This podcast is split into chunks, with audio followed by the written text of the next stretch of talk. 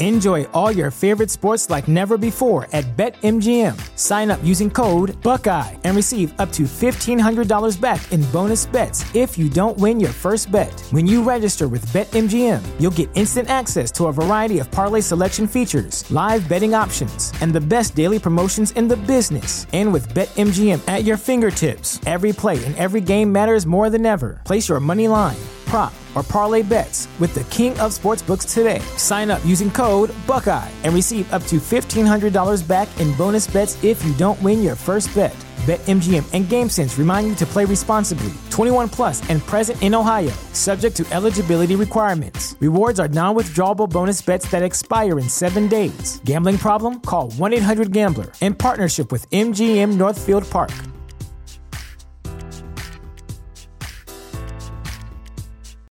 You know how to book flights and hotels. All you're missing is a tool to plan the travel experiences you'll have once you arrive. That's why you need Viator. Book guided tours, activities, excursions, and more in one place to make your trip truly unforgettable. Viator has over 300,000 travel experiences to choose from. Everything from simple tours to extreme adventures and all the niche, interesting stuff in between. So you can plan something that everyone you're traveling with will enjoy. Real traveler reviews give the inside scoop from people who've already been on the experiences you're considering. So you can plan with confidence. Free cancellation helps you plan for the unexpected, and 24 7 customer support means you can travel worry free. Download the Viator app now and use code Viator10 for 10% off your first booking in the app. Find travel experiences for you. Do more with Viator.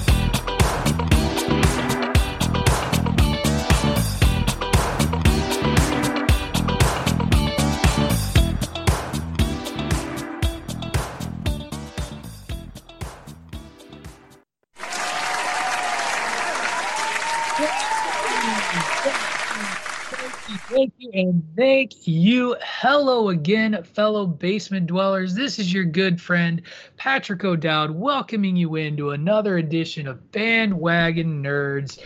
We are very excited on the bandwagon today, a part of the Chairshot Radio Network on the chairshot.com, as we are finishing up Loki with a Kang, not a bang, but with a Kang we have our good friend PC Tunney along with Christopher Platt today as David Ungar, in his infinite wisdom, chose Disneyland over the bandwagon. What a crock of uh, shit.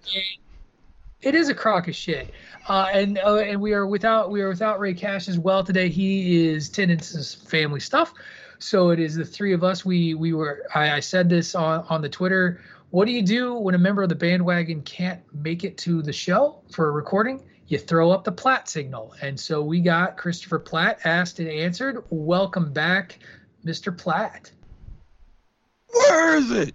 You wouldn't leave it with an ordinary sister. Greetings and salutations, ladies and gentlemen. Happy to be here. Thanks for having me. Nobody remembers that from The Dark Knight Rises at all. When oh, Bane and oh, Batman oh. were fighting at the end.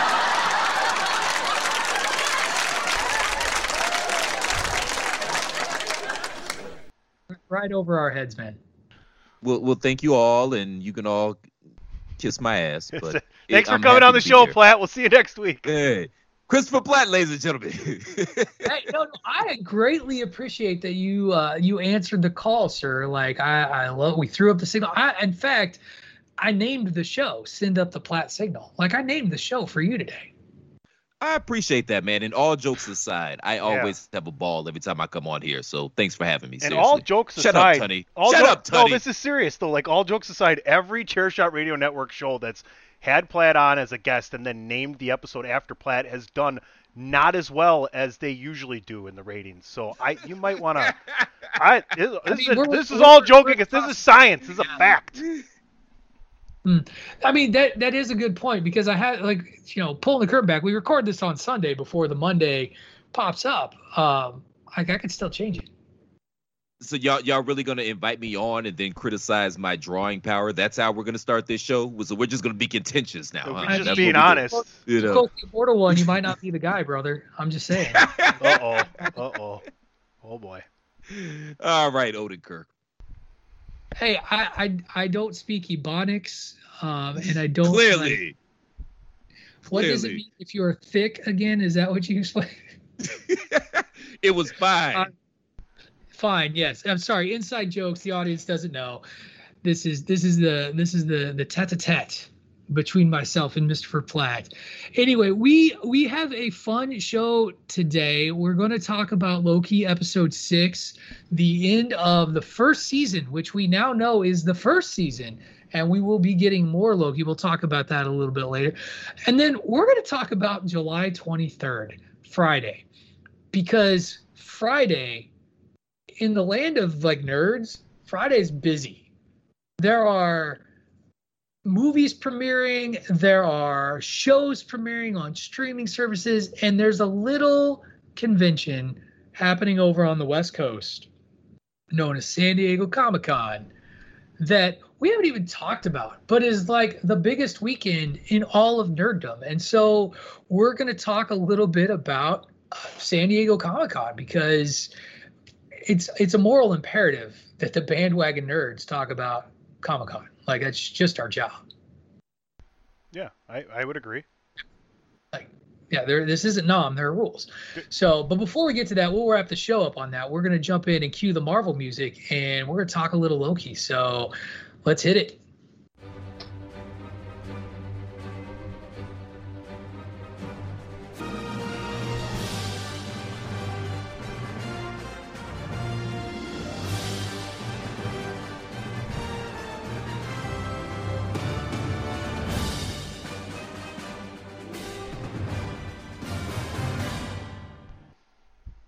All right.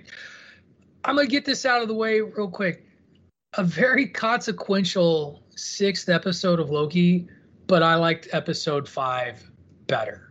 Uh, this episode was a an exposition loaded episode and, and, we get a revelation of to who has been pulling the strings of the TVA. We get one final confrontation between Loki and Sylvie. And depending on your point of view, I asked the question last week was Loki going to get played?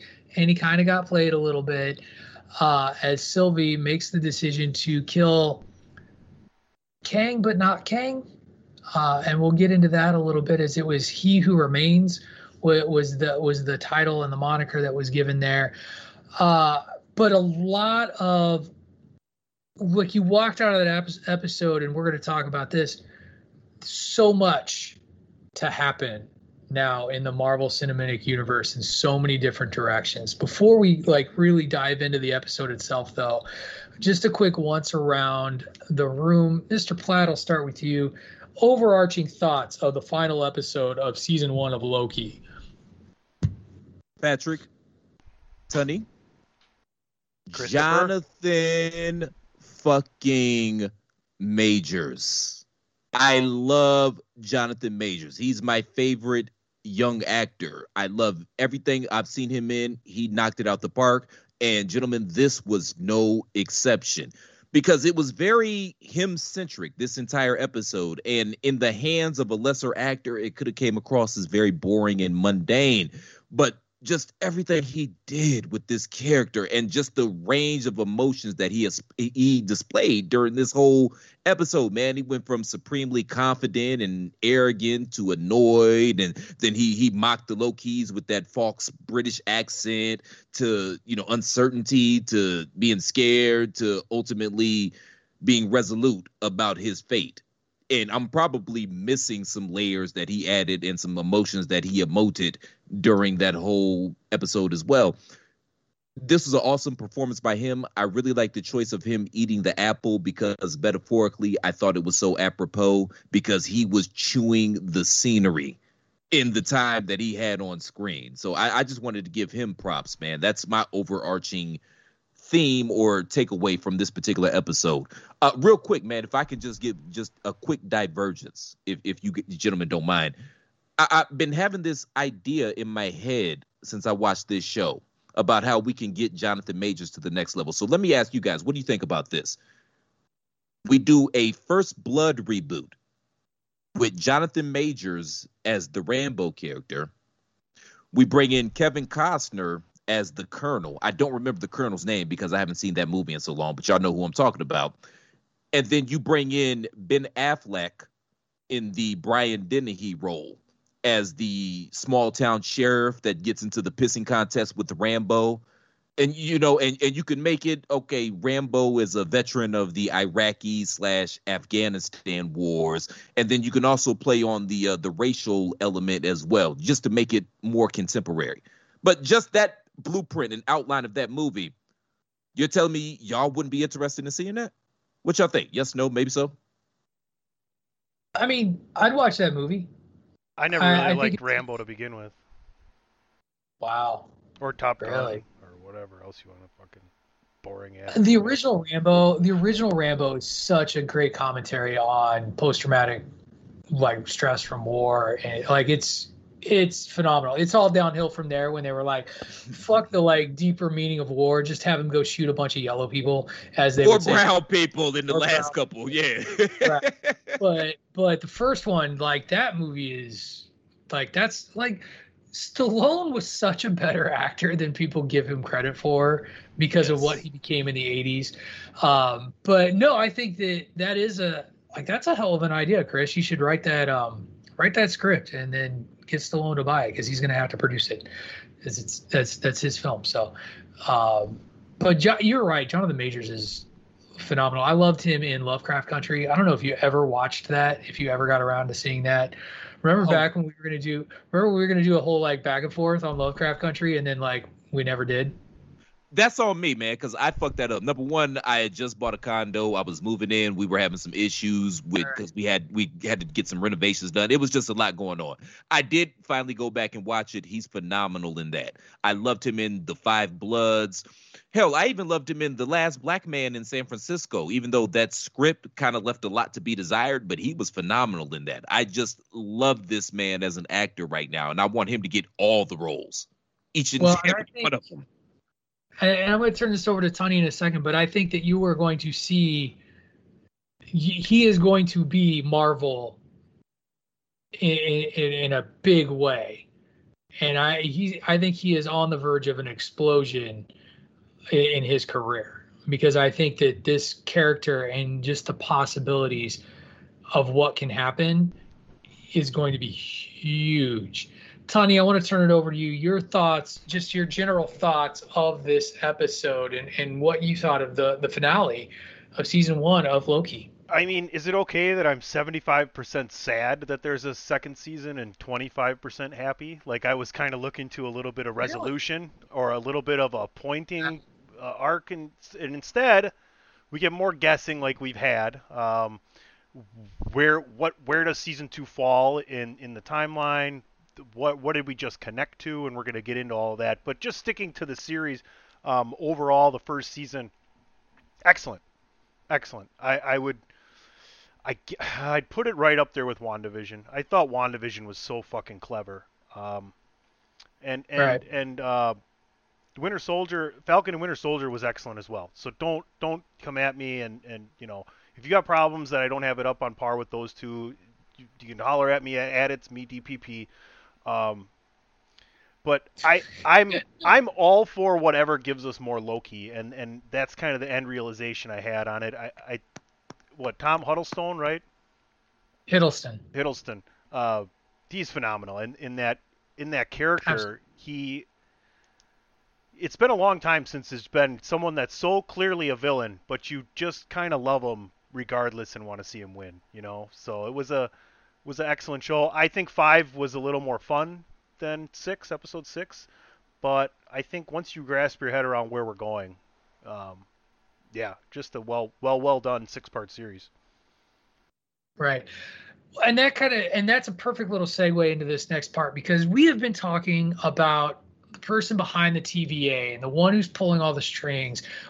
And myself in particular, I have been carrying the banner of Kang the Conqueror. I'm like, it's gonna be Kang, it's gonna be Kang.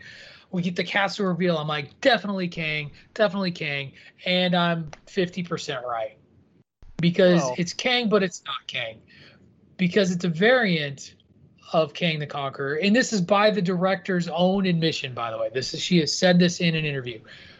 He who remains is a variant of Kang the Conqueror known as Immortus, and a sec and the second they she said that, I went back and I was like, well, shit, it is Immortus because Immortus's whole thing in the comics is pruning timelines to to meet what he needs and I was like, this is so obvious. And and Immortus is much less like Immortus isn't a conqueror in the sense of like, you know, like this manifest destiny sort of character that Kang is that that we get. So it was just it was mind blowing to me that I missed it and didn't even think about it. But there he is. And it was I was like, God, he like clap. Well but, done. But at the same time, you could be also right because at the end of the episode, when Loki gets pruned or moved back into a completely different timeline, there's only one person controlling the TVA, and and that's that's a, a variant of Kang, right? And who knows that could be Kang the Conqueror. So TBD on your incorrectness or correctness there. But we can right. say that's, that's with 100% affirmity and affirmation that Dave the lawyer Ungar, Big Dave with that aggressive attitude was oh so wrong.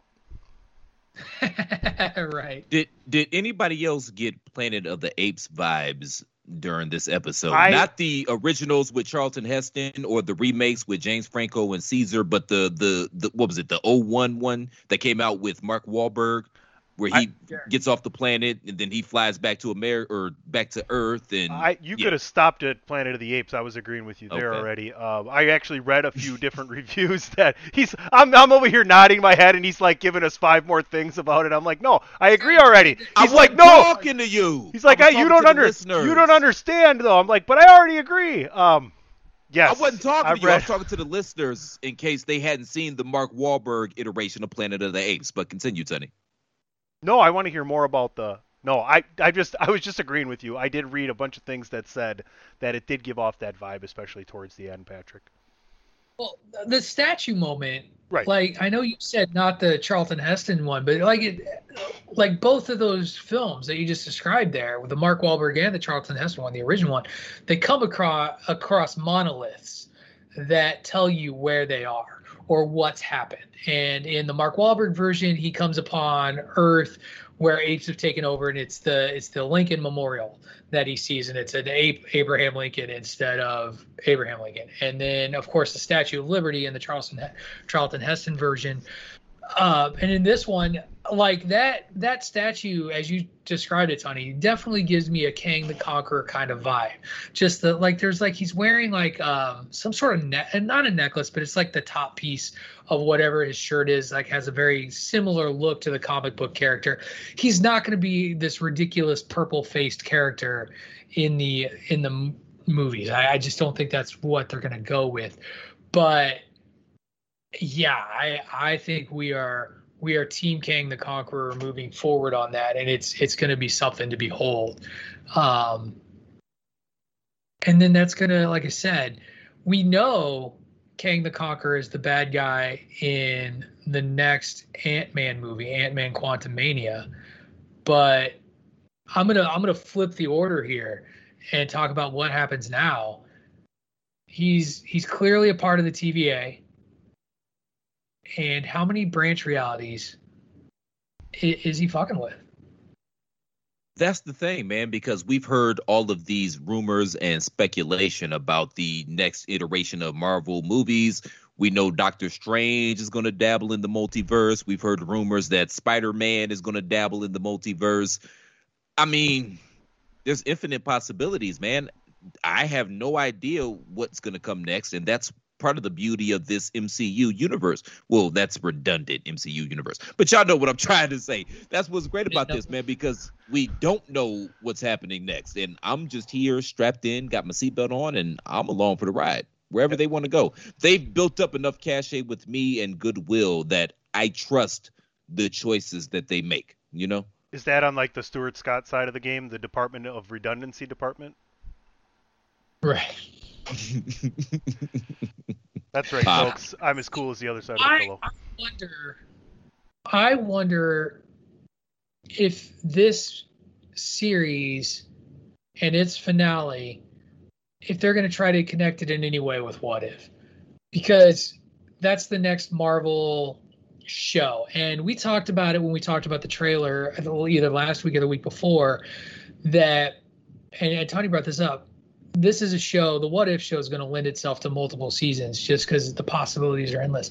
The end of this season, the, everything's on the table for the Marvel Cinematic Universe.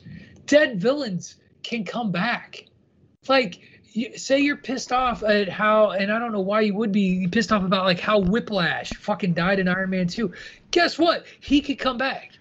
Um, Killmonger. Everybody loved Michael B. Jordan in in Black Panther. He is on the table in some way, shape, or form now because you have branch realities everywhere. I, Sonny, I saw you.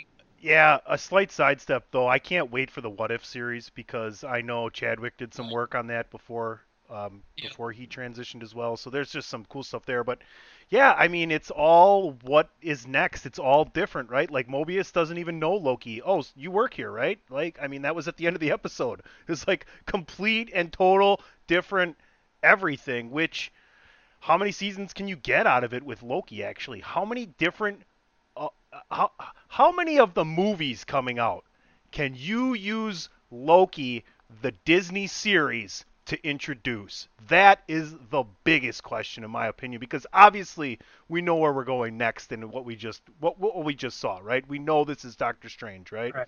So, yeah, I it's he's, he's as much as I wanted that as I was disappointed right away that it's like, oh, they didn't give me what I wanted. They gave me even more, Platt.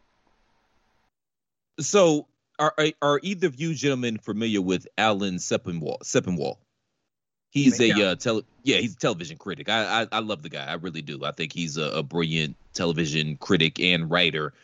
But I, I was reading his uh, review of the season finale of Loki, and he brought up a point. He said that he had been critical on some of the other Marvel television or not non Marvel movie entities you know, particularly the the the ones that we've had, you know, Falcon and the Winter Soldier and WandaVision, and he was saying that he felt like they weren't able to stick the landing because they were so tied to the movie properties that they they they wanted to continue the movie storylines at the peril of creating a good show or a coherent show or a show that was able to stick the landing in its finales.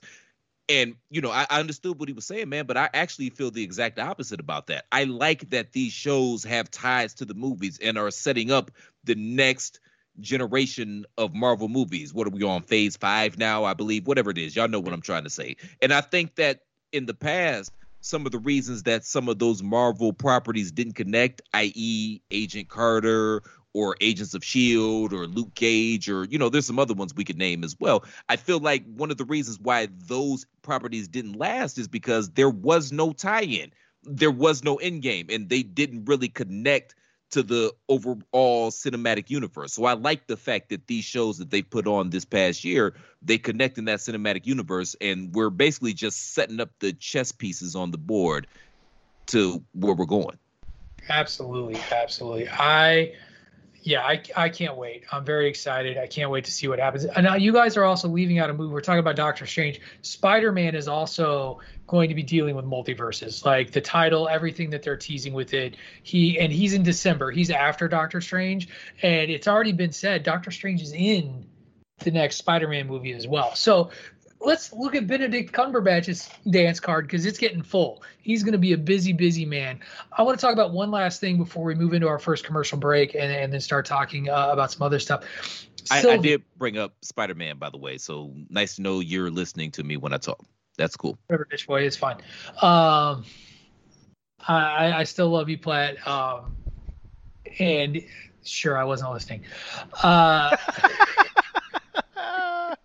Uh, Don't well, apologize, man. It's better with Patrick. welcome to my world. There you go. Welcome to my world. I, I, nobody I, listening to me. I'm thinking I'm saying some intelligent, smart ass shit, and then nobody's listening. Well, well that's what you get for thinking. That's your that's your hint. Um, there you go. So I wrote this in the rundown. I called it Sylvie with the heel turn, going a little uh, going a little wrestling wrestling lingo.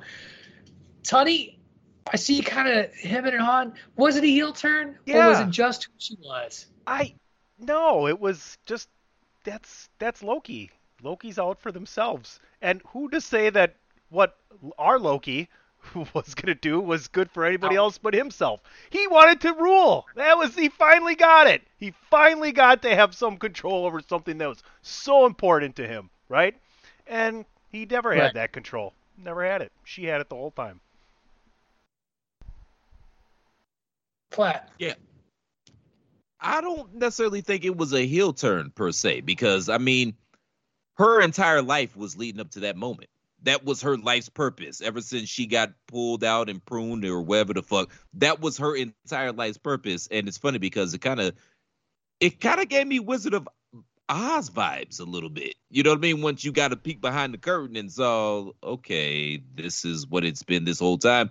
So I don't think she necessarily wanted to kill the Jonathan Jonathan Majors character, but that was literally her life's purpose, and she had no choice at that point than to play it out and see what happens. Like she has no purpose, and I and I, and I think she got that too. Like okay, she has no purpose, but this was my purpose, so I have to carry this out because this has been my entire life. You know, I, am hoping what I'm saying makes some sort of sense. It, it does make sense. Sophia Di Martino, by the way, should get a lot of credit for her work and and her portrayal of Sylvie as well, because we you have to really, you know, you talked about this. You look at her roots as a character. She starts like she's abducted as a child.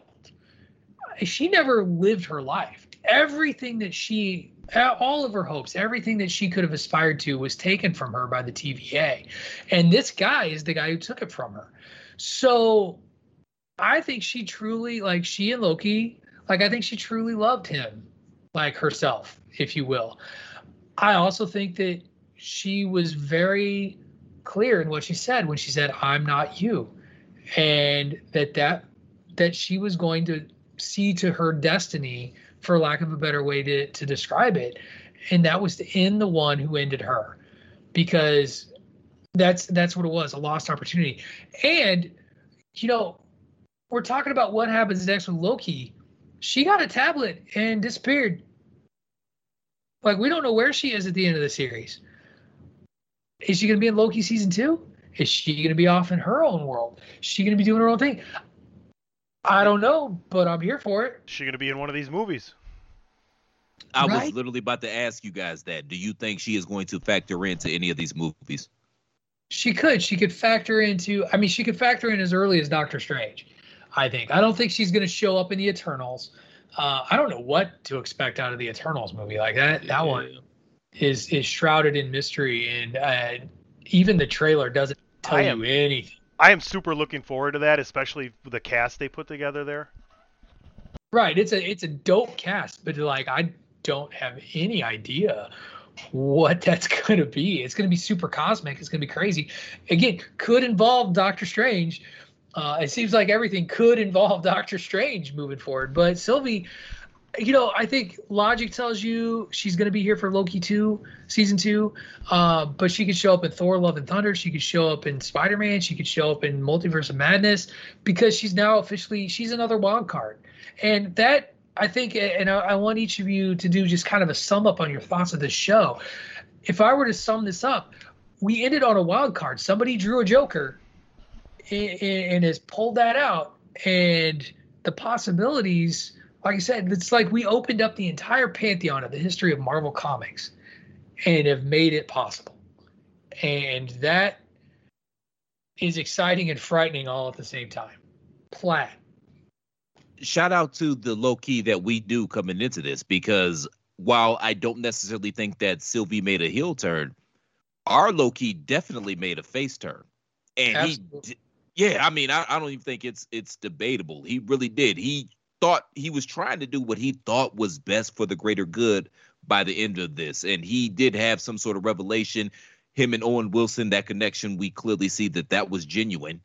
You know, even though we it, it was kind of touch and go throughout the series, we didn't know they were kind of both playing each other, but you could kind of see that there was a respect there, and ultimately right. it did lead to admiration, which ultimately led into friendship. But I think that was all confirmed by this uh by this last episode. So shout out to him and are they setting up Benjamin Cumberbatch, who is a phenomenal actor, to play so the new Nick Cumberbatch? He's really good too. Shut up. But are they setting him up to be the new Robert Downey Jr. in this new universe? Because there's got to be a head of the table, man. You know what I mean? So are they setting him up for that? I, I mean, I think it's gonna, he's gonna. I think it's gonna be Spider Man.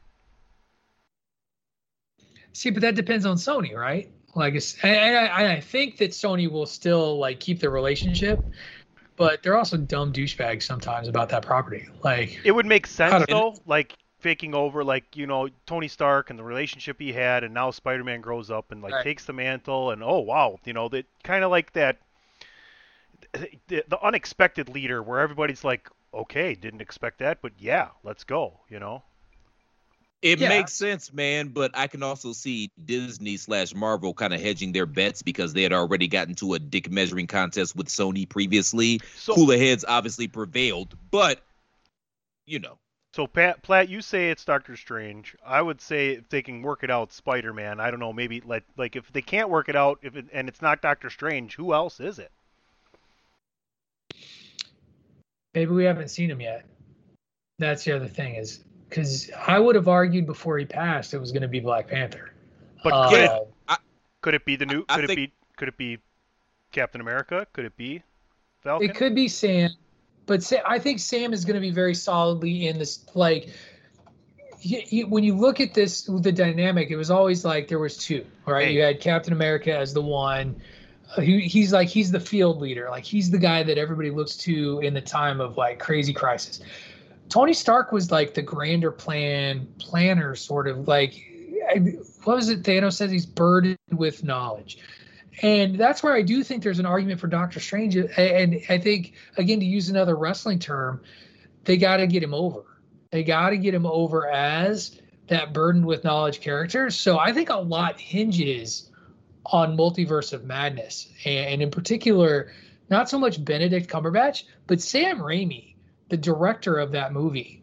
Uh, he's the one who's gonna who's gonna really put that piece together because Doctor Strange is the one who's gonna know everything and be a part of it. The other person I could see if they're really gonna bring them in is maybe Reed Richards with the Fantastic Four, but that they that's so far down the road that I don't I don't know. That seems like a uh, placeholder for the torch being passed to them at the end of all these phases, right? Like right. like they take the fan they finally get the Fantastic Four right and what are we what are we currently on four? They got five and six kind of planned out. Like the Fantastic Four right. takes you into stage seven or whatever, or post stage MCU.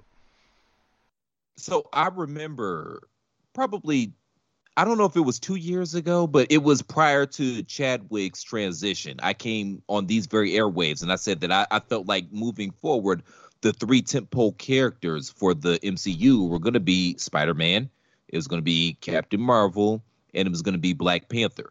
Obviously, cards subject to change, brother. And you know, I'm I'm trying to be I'm trying to be witty and, and entertaining in a podcast lane. I, it, you know, if it came across harsh or curt, you know, I'm not trying to discredit anything Chadwick did or the fact that he's not here anymore. So please don't don't take it like that. I'm just trying to be cute. But yeah, at this point in time, man, I think they're scrambling, trying to figure it out. And Doctor Strange makes a lot of sense, especially as we start to introduce these multiverses into the ether of the MCU. It makes a lot of sense. And he and Tony, they're basically the same guy. You know, they're the smartest guy in the room but they're super arrogant because they always know they're the smartest guy in the room and it tends to rub people the wrong way. I mean, there there's parallels there. So I could see one, them kind of elevating that character. Technology, but yeah, I, I, I hear yeah. what you're saying. Yeah, like they just their their vehicle is a little bit different. Final thoughts before before we move into commercial break. Tony, you got anything else?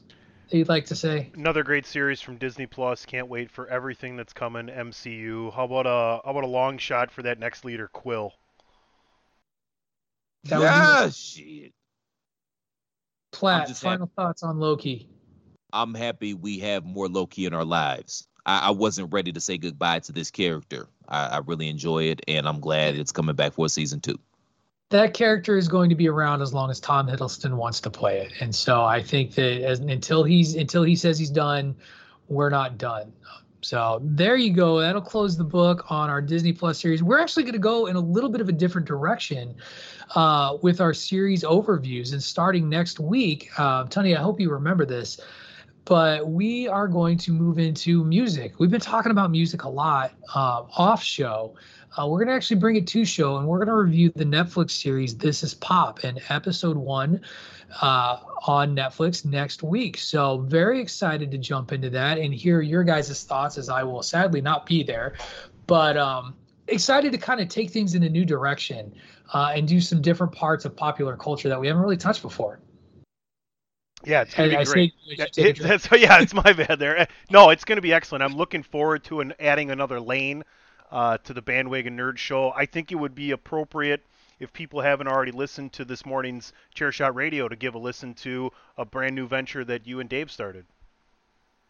Yeah, I'm very excited. I was going to talk about that too a little bit um, at the end of the show, oh, but sorry. yeah, we started. no, no, no worries. Um, but we're going to talk. Yeah, we're going to talk. We started talking music on Chairshot Radio during the NHL offseason to kind of change things up a little bit, uh, and it actually will pertain to Patrick O'Dowd has a question today. So very excited about that. With that said, we're going to take a quick commercial break uh, and talk about July 23rd when we come back. So stay tuned. You're listening to Bandwagon Nerds on the Chairshot Radio Network, a part of the Chairshot.com. Promotional consideration paid for by the following. Hey folks, PC Tony here. Thanks to our new partnership with Angry Lemonade, you can save 10% on physical products and digital commissions using the promo code ChairShot. Head to angrylemonade.net to check out their amazing catalog of products and services. Use the promo code ChairShot to save 10%. That's angrylemonade.net.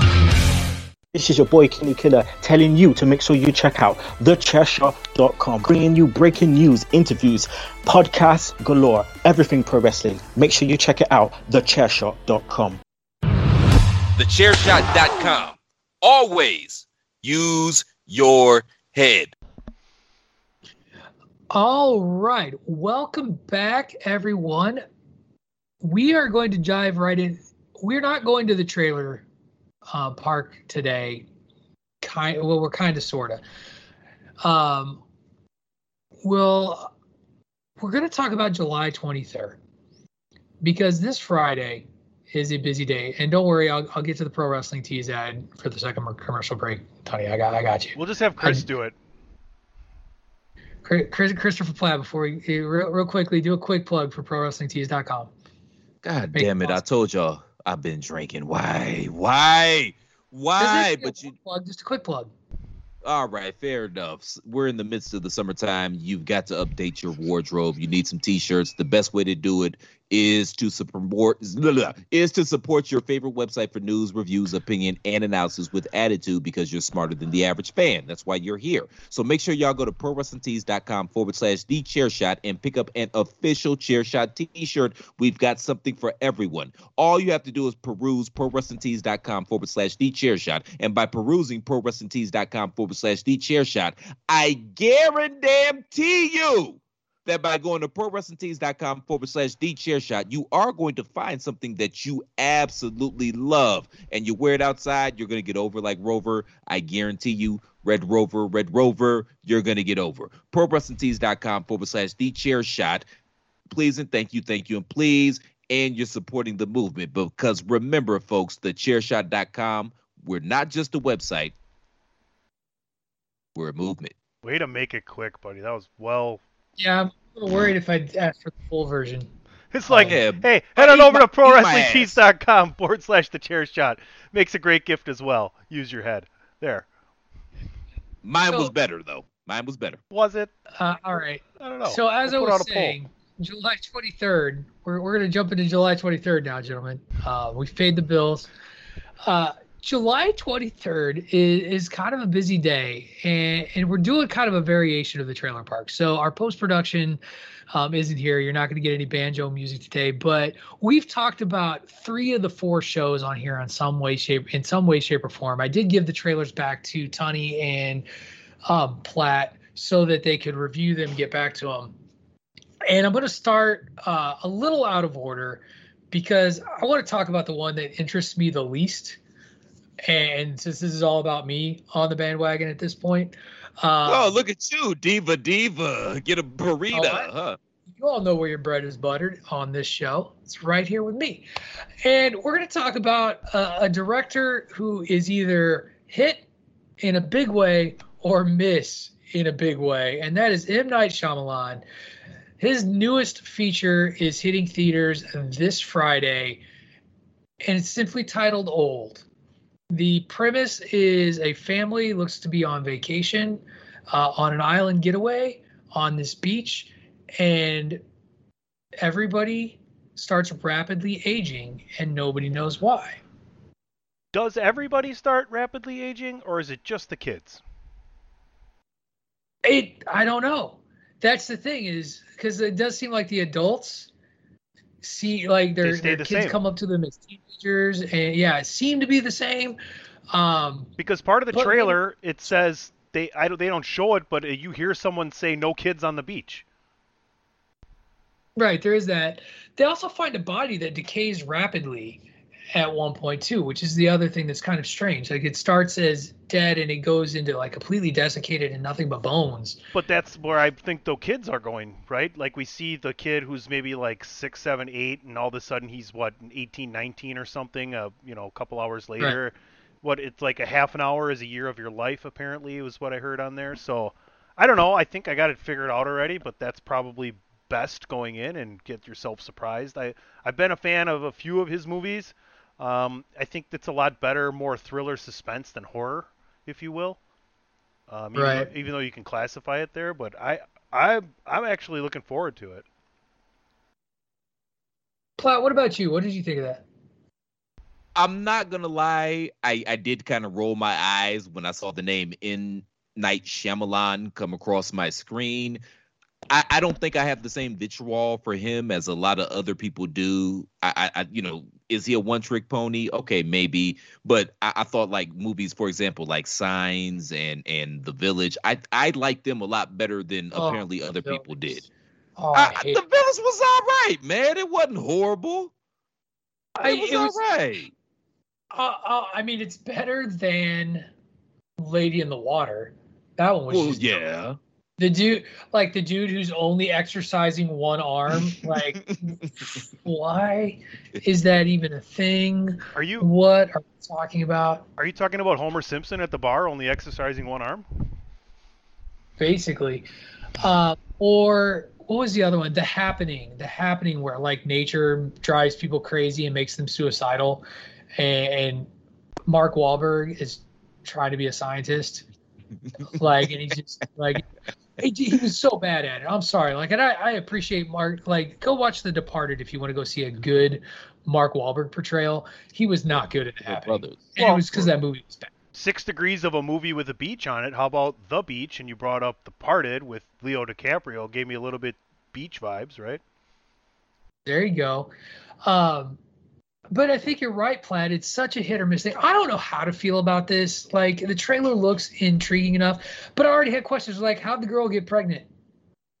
Yeah, she she was a kid and now she's a teenager and now she's pregnant. But I'm intrigued. The, the monster got me though. I'm, I'm with the monster I'm, I'm impregnated her.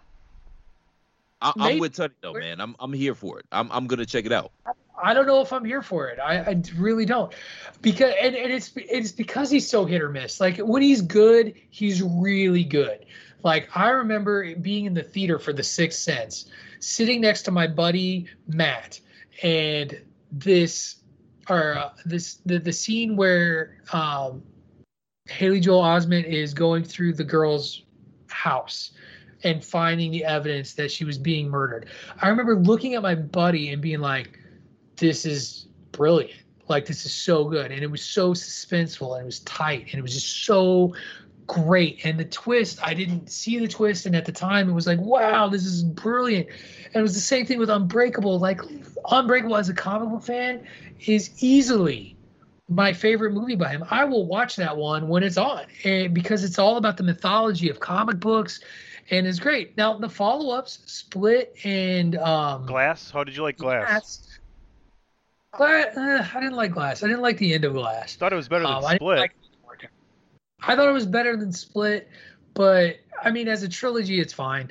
Um, the first one's definitely the best. The first one's excellent, like yeah, you said. Like, Agreed. Uh, Unbreakable, yeah. like he was still on fire. And then, but then he had these other ones that, like I said, like I hated the village. I hated the twist of the village. I thought the twist wow. of the village. Wow. I I hated the happening. I thought it was terrible. What he did to Avatar: The Last Airbender is yeah. atrocious. Yeah. Uh, but then he, I can't remember the name the, of the movie. The Visit. I, I don't put Avatar on him though. The Visit. I, I don't. I, I don't put Avatar on here though. Him though, I think that was some Hollywood shit, man, and they tried to twist it because I mean it was a great anime. It was it was great as it was. I think that was some Hollywood shit. I, I don't put that on Shyamalan. Maybe I think that's Hollywood. But, but I, I, put it on him. He directed it. He was he was at the helm of the ship. He's the one who's got to put it over. So, you know, on the other end, like, but it is. It's like he's either brilliant or it's like, man, this is trash. In my opinion, that's that's my feeling about M Night. So, my favorite, uh, like I said, my favorite though is uh, Unbreakable. I'm sorry that I don't like The Village Platt. I know you liked it a lot. Yeah, Tony, do you have a, a, preferred Shyamalan movie if Un- you were to watch one? Unbreakable and The Visit are, are his, probably his best two in my opinion. I, I don't, you know, he, he kind of, no one knows what they are, but I feel like he abides by his own rules, and sometimes we get it, and sometimes we don't, and that's not necessarily a bad thing either, right? Sure. So yeah, I think that um, he does. He he has a clear vision in mind of what he's making and where he wants to go. Let's put it this uh, way: he he's so unbelievably successful in the fact that there is a large amount of people, whether they liked, loved, or in between any one, all, or none of his movies, that still want to go see it to see if he's gonna hit another home run. Right. Right.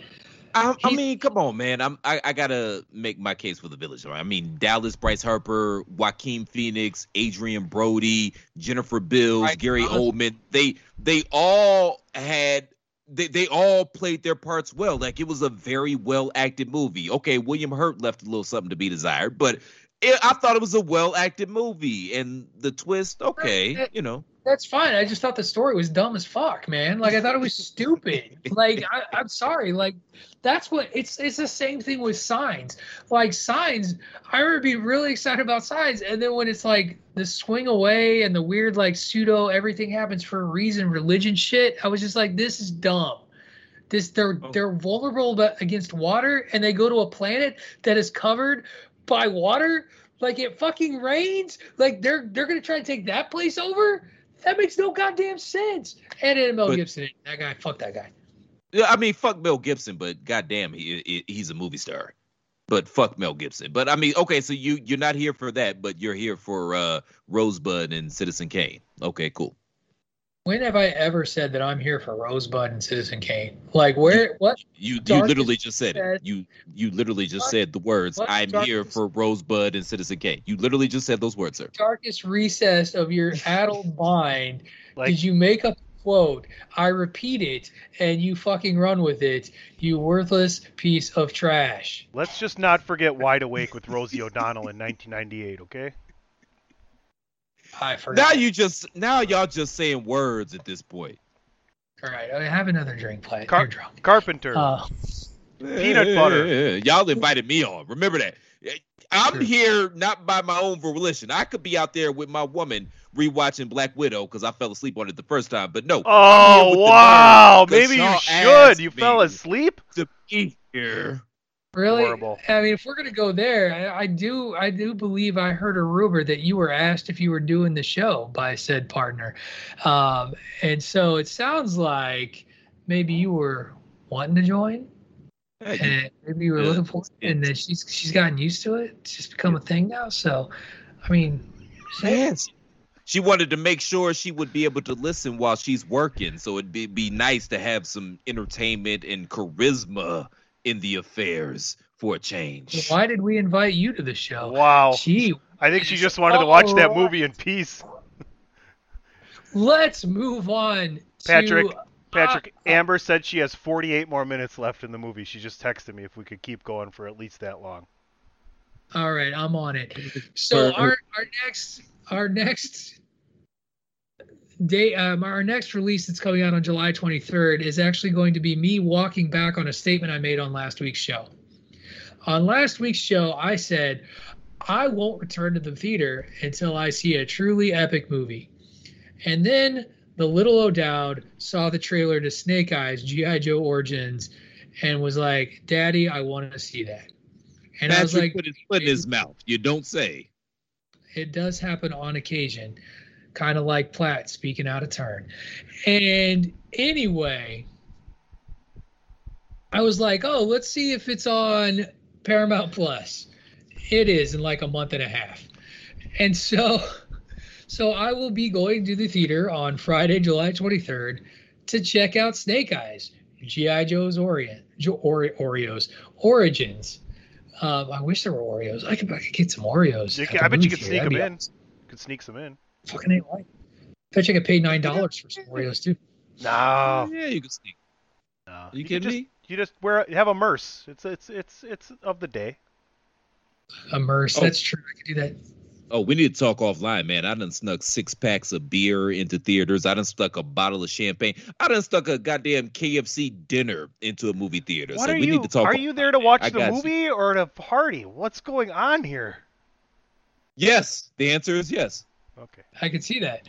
Yeah. Uh, so I, I, I'm not gonna lie. Like, I, am willing to go see. I, I, was okay with going to the theater because as as I have such a nostalgia for GI Joe, even though as we titled one show, Snake Eyes don't talk. Um, so that's going to be interesting to see because I, am like I, I am assuming this is going to be what leads him to take his vow of silence. Uh, but in terms of an action movie that's going to be relatively harmless and, and, will cash in on all of my 1980s nostalgia of uh, of American exceptionalism, uh, this movie is is going to hit it and follow probably the most intriguing character of the entire GI Joe universe, and that's Snake Eyes. I'm looking for some ninja shit, some ninja flips. Storm Shadow's going to be in it. Scarlett looks like a badass. No Duke, no Flint, no Lady Jaye, no General Hawk. It is the creation of GI Joe with probably the two more fun characters of of the show. So of the at least of the cartoon anyway. Uh, and so I'm in. I can't wait to go see it on the 23rd, and then I'm going to come back and either love it or hate it and talk about it on the next time I'm on Bandwagon Nerds, which will be August 1st. So that's that's really all I got. I you weren't there, I think, when we talked about it the first time. So you watched the trailer. What what do you think of of GI Joe Ninja Action? It's funny because I saw the commercials about the movie and I kind of rolled my eyes because I'm thinking, what's this fake ass GI Joe shit? Not realizing that it was some GI Joe shit until I went back and watched the trailer specifically for this podcast. You know, it's funny though, man, because I, have been thinking about it and I feel like like in the dark, deep crevices and recesses of my mind, I remember as a child thinking that Snake Eyes was a brother. I, I don't know why I would have thought that, but I, I, thought that as a kid that Snake Eyes was a brother. But whatever, whatever. Um, you know the GI Joe thing. I, I know the the first movie was panned by critics. I, I believe the second one was panned as well, although I think it made a gajillion dollars. The one with Rock and Bruce Willis and Channing right. Tatum and blah blah blah. They made a lot of money. It you know if if nothing else, it just yeah. Is it going to be a mindless action film? Cool. Yeah, it's going to be a lot of that, a lot of ninja shit, like you said, Patrick. Cool. Yeah, it'd be a fun movie going experience. It, it just made me kind of sigh though because clearly Hollywood is out of ideas. Like your reboot yeah, shit that didn't work the first time. Uh, yeah, like yeah, we're yeah. yeah. like we're putting dude in fucking Rambo, right? Like, come on now, brother, let's go. You're you're you're the problem. You're the one rebooting these movies. Is exactly what I wanted to say, and I just had to tell the people. Now we know. And knowing is half the battle. Okay, y'all can both lick my balls. I got one for both of y'all, so that works out well. That there's only two other people on this podcast. But I mean, next week. no, I'm just saying, man. Like, I look at the landscape of Hollywood. Like, do you guys like? When's the last time you we've seen a romantic comedy? When's the last time we've seen a rom com? Or even a movie like a Memento or something like that. Do you even think that that type of movie could get made nowadays? You know? I mean, Tenet was probably the best. Christopher Nolan's still trying to do stuff. Tenet didn't work very well. Like critics didn't get it, and it didn't go over very well. But he's he's kind of been the idea factory with with that sort of stuff. I, I am not trying to rebut, but, but like he's Christopher Nolan though. He's Christopher Nolan, so he could do anything he wants at this particular point in time. But if if Christopher Nolan was a, a, a newcomer on the scene right now and trying to get Memento made, do you think something like that could even get made right now? Yeah, but you're okay. So Memento, you're using a movie like Memento. You're acting like Memento hit theaters and was a big fucking blockbuster. It wasn't. It was a festival film that got huge. That's how that sort of creative shit. Donnie Darko, one of the most creative, like mind-bending films out there. That wasn't in the theaters like in big theaters. That's that's not how that shit works. Big budget blockbusters since like since Star Wars in the late 70s and Indiana Jones in the late 70s and early 80s, like those sort of tentpole flicks, like creativity hasn't existed forever. Superman, big tentpole movie, huge movie. That's a, that's a, an existing property from elsewhere. So, I, I think the the question of making a blockbuster because this is what the summer's for. The summer is for blockbusters. Now we get to fair. October, November, December. That's when you get to get your weird high art shit. Now your rom com question, they're still out there. They're still making movies. Where? Where? When's the last time you seen a rom com? Well, I rom com. Rom coms on bandwagon nerds because this is bandwagon nerds, man. Okay, that's fair, but I, I also feel like you're trying to you're kind of proving my Netflix. point here, man, because I don't think I, I don't think that in a million years in today's landscape that a movie like Donnie Darko would be made. I, I just don't think they'd be able to get the funding for it. I, again, it wasn't given the funding through big studios before, so I get I disagree with you. I think they always find a way. I think I think that that's that's always been a part of it. Like that that little independent company. I'm going to put that in quotes exists as a subsidiary of Paramount. So Paramount makes all the money off tentpoles, then has this little indie sounding company, uh, or we'll use Fox because Fox is easier. Fox Searchlight. Fox Searchlight is like the independent movie branch that does your Donnie Darko type of movie out of the big money that Fox's tentpole movie, like say X Men, makes that funnels it down. So the movie still gets made, and it still gets it still gets funded. It still gets funded through a major studio, but it's trumped up through a little indie that could that then gets popular at Cannes. Like you go look at the Cannes Film Festival lineup, people are going to be talking about those movies. Some major company, some major film studio funded them. It just doesn't look like they funded them because it's a it's a front and so nothing like nothing ever exists. Like Miramax used to be that, and then Miramax became a huge company. Um, so yeah, I think it would still get made. I, th- I think it would still get made the same way. To to to ra- I'm going to wrap this back around though to Snake Eyes, and the reason why I wanted to watch this in the first place is creativity is dead, and I, and I agree with that. Like we are in a nostalgia reboot world, like uh, all existing. Some of the cast out of this, I'm actually very excited for. Um, Henry Golding is playing Snake Eyes, and he's going to be really good. But they got Andrew Koji um, as Storm Shadow. And for those of you who don't know, if you've ever heard me talk about the TV series Warrior, which is now on HBO Max, he is the protagonist in the show Warrior, and I, and that's a show that's based on the writings of Bruce Lee. he's a hell of an actor. Fucking phenomenal. Great actor and stunt guy who I am very excited to see in the role of Storm Shadow because that is a a character who should never go away and I think they got a great guy to play him. So uh, I I'm sad to say that I'm not going to go see a truly epic film in the theater for the first time back, but I'm going to go see a harmless little action flick that the little O'Dowd is down for. So that's that's me uh, on Snake Eyes. Yeah, and Platt, August August 27th, he's all that. An adaptation of the 1990 movie, she's all that. Okay, cool. But I'm interested to hear your your shut up, Tuddy. But I am interested pod to hear your theater experience because I'm a huge movie guy and obviously I haven't been back since, you know, the pandemic started. So right. I'm going to be interested to hear about your exploits of being in the theater and if it's weird, if you feel uncomfortable or whatever the case may be. Cuz I I'm ready to get back to the theaters. Yeah, well, next week we're going to have Dave's experience of being where he is this weekend as well, uh, among all this stuff. He's in Disneyland and everything else, so he'll be able to kind of give us a little preview on what it's like in the crowds, especially since California, I think, went back to indoor mask policy as well. Yeah, with the variant and all that stuff. But yeah, you looked at it. He variant. shared a photo with us Pop. today. Yeah, there you go. He uh, he shared a photo though uh, today, this morning, and I was like, "Yikes!" Like that's a shit ton of people. The, they what pandemic? I said yikes. By the way, Tony, different reason. You can't shit on me this entire episode and then steal my shit to try to get yourself over. Like those two things are non-congruent, sir. Okay. Greetings and salutations. Right. See, salutations oh. and um, greetings. There you go. All right. So now let's move into the world of streaming as this pissing contest between PC Tony and Christopher Platt was brought to you by Bandwagon Nerds. Don't act like you ain't stuck your dick in the water too, Patrick. Come on now. Yeah, but I, am the moderator of the show, so you I just gotta keep to, going. You just gotta keep going on him. Just just plugging through.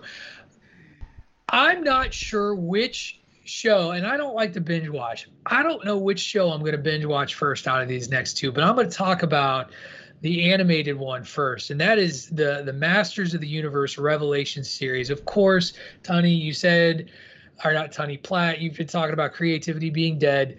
This is again another nostalgic show. Now, Netflix has already done one uh, Masters of the Universe, and it's not even Masters of the Universe property. They did the She-Ra series that was really, really good, very, very popular. That was kind of a reboot of the mythology. Kevin Smith is overseeing this Masters of the Universe Revelation animated series. And he has made it very clear that this is more of a successor and a sequel and a continuation of stories that were told in the Masters of the Universe um, television show, which I find very interesting because there was really no continuity to the 1980s cartoon.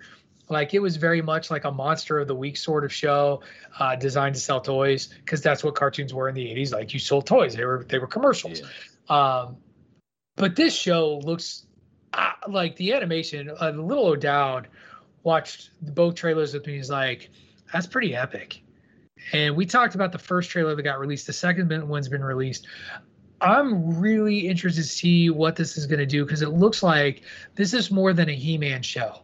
This really looks like they fleshed out a lot of side characters that were were uh, like Teela, for example, looks like she has a very significant role within the show, voiced by Sarah Michelle Gellar, by the way, um, and just looks. It, it just looks very well developed and, and i'm hopeful that Kevin Smith took something that was really about one sort of character in a toy commercial and has created, you know, developed a universe out of it. Go ahead, Tony. He's starting at the beginning of of basically, you know, when when we when we have He-Man for the first time, ex, you know, accepting the fact that he has to save the universe, right? That's where we're starting here. Doesn't that feel like it from the trailer? Yeah, kind of. It's so brilliant because he just washes everything else away that you've ever known, except for the characters, right, and the nostalgia, and he's like, "I'm going to give it to you this way now." I'm going to show you how it should have been done, and I'm going to take some of the good and I'm going to turn some of the bad this way. And I love the style of animation they've chose for this. I know was it last week or the week before we had three different animated shows and they all had different styles, right? Right. So I think it's really going to accent Kevin Smith in his in his storytelling. There, like you said, the the different characters. I would love to see individual episodes without some of the main characters in a majority of the episode, right? Like we follow like a Cyclops for an episode for 85% of it, right? To just to get and dive into those characters like you said they would. So I'm definitely giving it a go and I think the Kevin Smith stamp that extra added audience is is going to make this a success. I absolutely love Kevin Smith.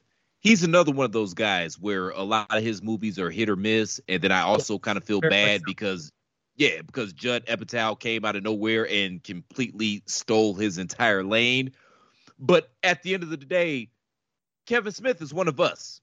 He's a nerd. Yes, very much. He's so. a fanboy. So I feel confident with this IP being in his care. And I think that he's going to do his due diligence and I think he's going to do right by this IP that we all consider iconic, which it's funny because you you alluded to it earlier, Pat, and literally the only reason that Master of the Universe existed is because Mattel was trying to sell some toys. So they created a cartoon to sell some goddamn toys. But I, I, I feel comfortable with this being in the hands of Kevin Smith and I, I think it's going to come across well, and I'm looking forward to it.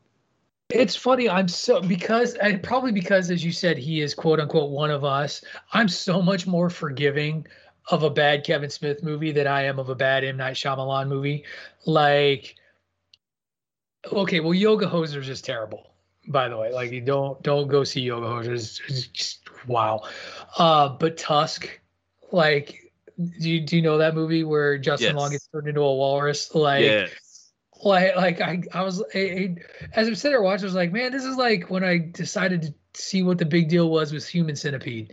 Like, it's basically Human Centipede, but with somebody famous behind it making it, right? Isn't that weird? But yet I'm like, okay, I mean, I'll give it a try. And Kevin Smith, you know, gave you the payoff. Like you get to see Justin Long as a walrus, like at the end, like you're, you're you, you got what you asked for when you go into that movie. Uh, and, and, even when his comedy started to get kind of stale, like with um, some of the Jersey, the later Jersey comedies, particularly like the the the later was it Jay and Silent sure. Bob Back isn't isn't very good, but I forgive it. Uh, I don't care for Dogma. A lot of people love Dogma. I like Dogma. oh, wow. I love Dogma. Yeah, I love Dogma. For some reason, yeah. Jersey Dogma Girl. Eh, you know, I, I, but I kind of like Jersey Girl. I thought like, it was cute. Yeah, the, the the little girl, she was charismatic enough. I love George Carlin. So yeah, I, I, I yeah, I don't hate Jersey Girl for me it was the it was when they're doing the recital and all the parents are doing scenes from cats and then they do a scene from sweeney todd, todd. yeah. I i have it. Um and, but yeah and you know the last jay and silent bob movie that he made um that movie was on amazon prime. Like it went straight to amazon prime if i'm not mistaken. It's it's okay it's not bad. I think um, you know, he tries to give his daughter there's some nepotism there because he tries to give his daughter acting opportunities that maybe she doesn't deserve. But again, that's that's entertainment. But, Sofia Coppola, excuse me. Ron Howard. Ron Howard. that worked out. There's, there's more to that story than, than just Francis Ford wanted his daughter in that movie. Uh, but anyway. Is there? There yes. was because it was supposed to be Winona. Winona Ryder was, Winona Ryder was supposed to be the daughter. Um, but anyway, but yeah, with Kevin Smith, like when I look at Kevin Smith, I he I do think that he treats material like this very very carefully and intentionally and with a respect to its fandom. Um, I think he would have made a good superhero movie uh, or a good Superman movie uh, so I don't think you've heard you've heard that story though, right? Yeah. Oh yeah, totally. Yeah, uh, yeah. totally understand. So yeah, I don't. I, I'm just I'm uncertain how much of the show I'll be able to binge at once um, when it comes out, and whether or not I'll watch it before or after the final show we're going to talk about that's debuting on July 23rd on and this is my weekly plug to get you all on Apple TV Plus. I got too Ted many. Lasso, even Ted Lasso season two, hitting on the 23rd, and I had to laugh because Apple was kind enough to remind me that my subscription cost of 5.99 or 4.99, I can't remember what it was, will be due on five 5.99, six bucks a month, will be due on July 23rd. And if I want to catch Ted Lasso season two, I better pay my pay my six dollars. They've already got my money. They're gonna take it. I'm gonna watch it. I really, really, really want people to watch this show. Uh, and if you haven't seen season one, I've plugged season one multiple times on the show. I'm very excited about season two. It has been made very clear by show creator and showrunner Bill Lawrence. This is going to be a three season show. It's going to be a trilogy of seasons, and we're in the middle story. And it's just a positive show. And I've talked about that all the time. Like, I can't think of another show that in recent memory, maybe The Good Place, where after I've watched it, watched it from beginning to end, and I'm sorry, Tony doesn't like The Good Place either. No, Man, no, no, no. I, I, I'll okay. I'll give it another try. I, I didn't. I, No, I no, love, no, I love like- the actors in it. I maybe you've seen an episode and a half. That's it. Like, and not even in the beginning. It's it's a tough show. It's it's another one of those like um. It's on Peacock, right? like The Office. Uh, yeah, it's on. but it's got Kristen Bell and Ted Danza. I mean, like, I like totally here for both of them. Whoa, whoa, whoa, whoa, whoa, whoa, whoa! What did you call that man? Uh, Ted, Ted Danson. Who's the boss, motherfucker? Ted Danza. He he I called combined Ted Danson. Ted Danza. Tony. I did. Ted Danza. so is it Tony? It's Tony Danson too. yeah, Uh, that's what well, we do. doing. It's a bartending housekeeper. What are you gonna do? Right, but with with with this second season, and you can tell it's a middle chapter of of a three part play, uh, because in the first season, um, Ted Lasso, his team gets relegated at the end of the first season. Like uh, under his watch, they get relegated, and they've been on the in danger of getting relegated in soccer throughout the whole first season, and, and it happens. Uh, spoiler alert if you haven't watched it. Um, soccer is really the second is really the second fiddle to you know the characters itself which is very much a bill lawrence thing. The creator of spin city scrubs it's all about characters and, and their personalities and who they are. And and just really football is is a big part of it but it is the, the second part of it. Scrubs isn't really about the icu it's about the characters within the icu um and so i'm just i'm so excited to see where the story goes. I watched the entire season one in, in less than a morning just to rewatch it to get caught back up and recatch it. Uh, just get myself mentally back to where it is. And if you're going to watch one episode, even if you just want to spoil everything, The Hope That Kills You really speaks to fandom and about being the fan of any sport where when you've been and anybody who's been a fan of a bad team, whether it's me and my St. Louis Blues, uh, Platt and the Cleveland, you know, the Cleveland What- Cavs, just Cleveland. You can just say Cleveland, bro. Yeah, Just just Cleveland. Cleveland. Sonny and I don't know who who the Brewers. We'll, we'll use the Brewers as an example. Right. And Like, g- good stretch that- now, but yes, Brewers, yes. 80s Brewers. There you go. But, but Late te- 80s. but teams that get you get you close and tease you with that like that moment, like you're gonna get it, and then it just gets taken away from you. Uh, that show, that episode by itself, it's worth so much of a repeat watch. I've watched it at least four, four or five times on its own. So so good. I can't wait for this season to come out. You two need to find a way to watch this show. I That's my Do you remember when we used to trade baseball cards as a kid, Patrick? totally. All right. I excellent. used to trade baseball cards all the time. No, no, I, I totally had that Yeah. hobby. Yeah, absolutely. Yeah. Good. All right. I just want you to remember that. Um, that's a separate topic on a on a different thing that I don't want to discuss on the air. But I will say that I am a huge fan of Jason Sudeikis, and I love what he does on all the different characters he's ever played. I'm a huge SNL guy, so like I've seen this. I've seen the multiple things on Apple TV. It's just like. God, I got so many fucking baseball cards. Can I really afford another one? So maybe I have to trade some baseball cards, you know? But Ted Lasso looks really good. If it, if I was to get Apple, that would be the first thing I'd go towards. I've also seen the morning show thing. They got a couple other specials. So, yeah, the the world of streaming we live in. And I've uh, a lot of people have been picking up this show to me, most notably our host and moderator here, Patrick Odenkirk, and everybody's been talking about it. But I feel like you've kind of buried the lead, man. You didn't tell me this was a Bill Lawrence creation because I'm a huge Bill Lawrence mark. I was hugely on the Trump side of the game, hugely in the scrubs in the mid aughts. I think that Spin City at the time that it came out, it was one of the most intelligent shows on all the TV. Like I would I would say Newsroom, Spin City, 30 Rock is a little bit later, but I, I put it in that same vein of just, you know, intelligent comedy. So yeah, I, I'm I'm here. I'm gonna check it out, man. Seriously. I'm gonna find a way to check it out. I um yeah, I I what I, the one joke out of the trailer that just makes me laugh is there's this dude trying to go through a window.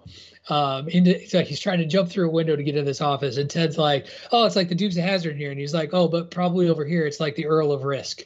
Like the the, the play that they have on language in particular is, is really really funny, um, and it's it's a tropey thing. Like Americans don't get English from England and vice versa.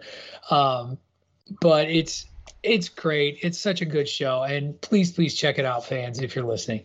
I would love to get the opinion of someone like Mags on or or Kenny Killa on this show. Do you know what I mean? Like I'm not sure this oh, is broad, yeah. like I imagine Apple TV is available in England. I don't know if it would be the same exact yeah. shows probably because it's a United States kind of thing, but I would love to get two soccer fans born and raised in England's fan in England their reaction to this. So who knows? Maybe I'll try and work that out for a later show. I, I also love Jason Sudeikis as well, as as Tundi alluded to earlier. So yeah, I'm I'm gonna check this out, well, man, and I'll check back in with the nerds and let y'all yeah. know what I think. It's based on commercials that were done for Premier League soccer where Jason Sudeikis played the Ted Lasso character, which I didn't actually know at the time. Like I thought it was a Saturday Night Live skit. It's not.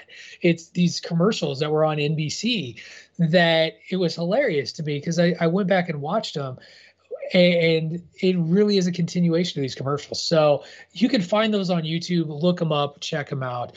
We are going to take our second commercial break, and when we come back, we are going to talk about the biggest weekend in nerddom that also starts this coming Friday. You are listening to Bandwagon Nerds on the Chairshot Radio Network, a part of the Chairshot.com.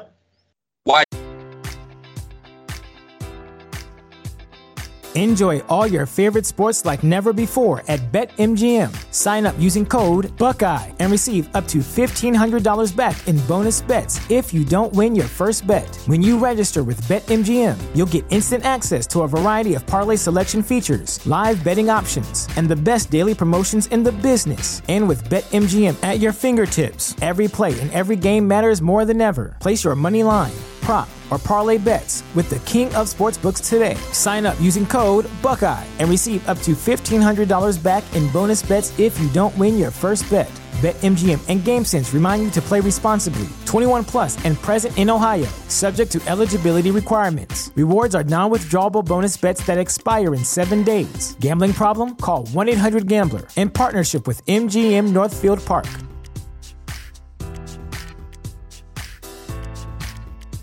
You know how to book flights and hotels. All you're missing is a tool to plan the travel experiences you'll have once you arrive. That's why you need Viator. Book guided tours, excursions, and more in one place. There are over 300,000 travel experiences to choose from, so you can find something for everyone. And Viator offers free cancellation and 24 7 customer support for worry free travel. Download the Viator app now and use code Viator10 for 10% off your first booking in the app. Find travel experiences for you. Do more with Viator. Should you visit thechairshot.com? TheChairShot.com is your home for hard hitting reviews, news, opinion, and analysis with attitude.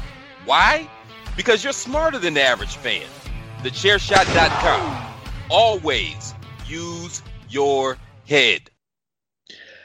All right, welcome back. Before we get into talking about the biggest weekend in nerddom, I'm going to quickly remind everybody if you didn't catch Platt's diatribe lengthy commercial earlier in the show, make sure that you head over to prowrestlingtees.com forward slash the chair shot and support us over here at the chair shot radio network. We got all kinds of great designs out there for you.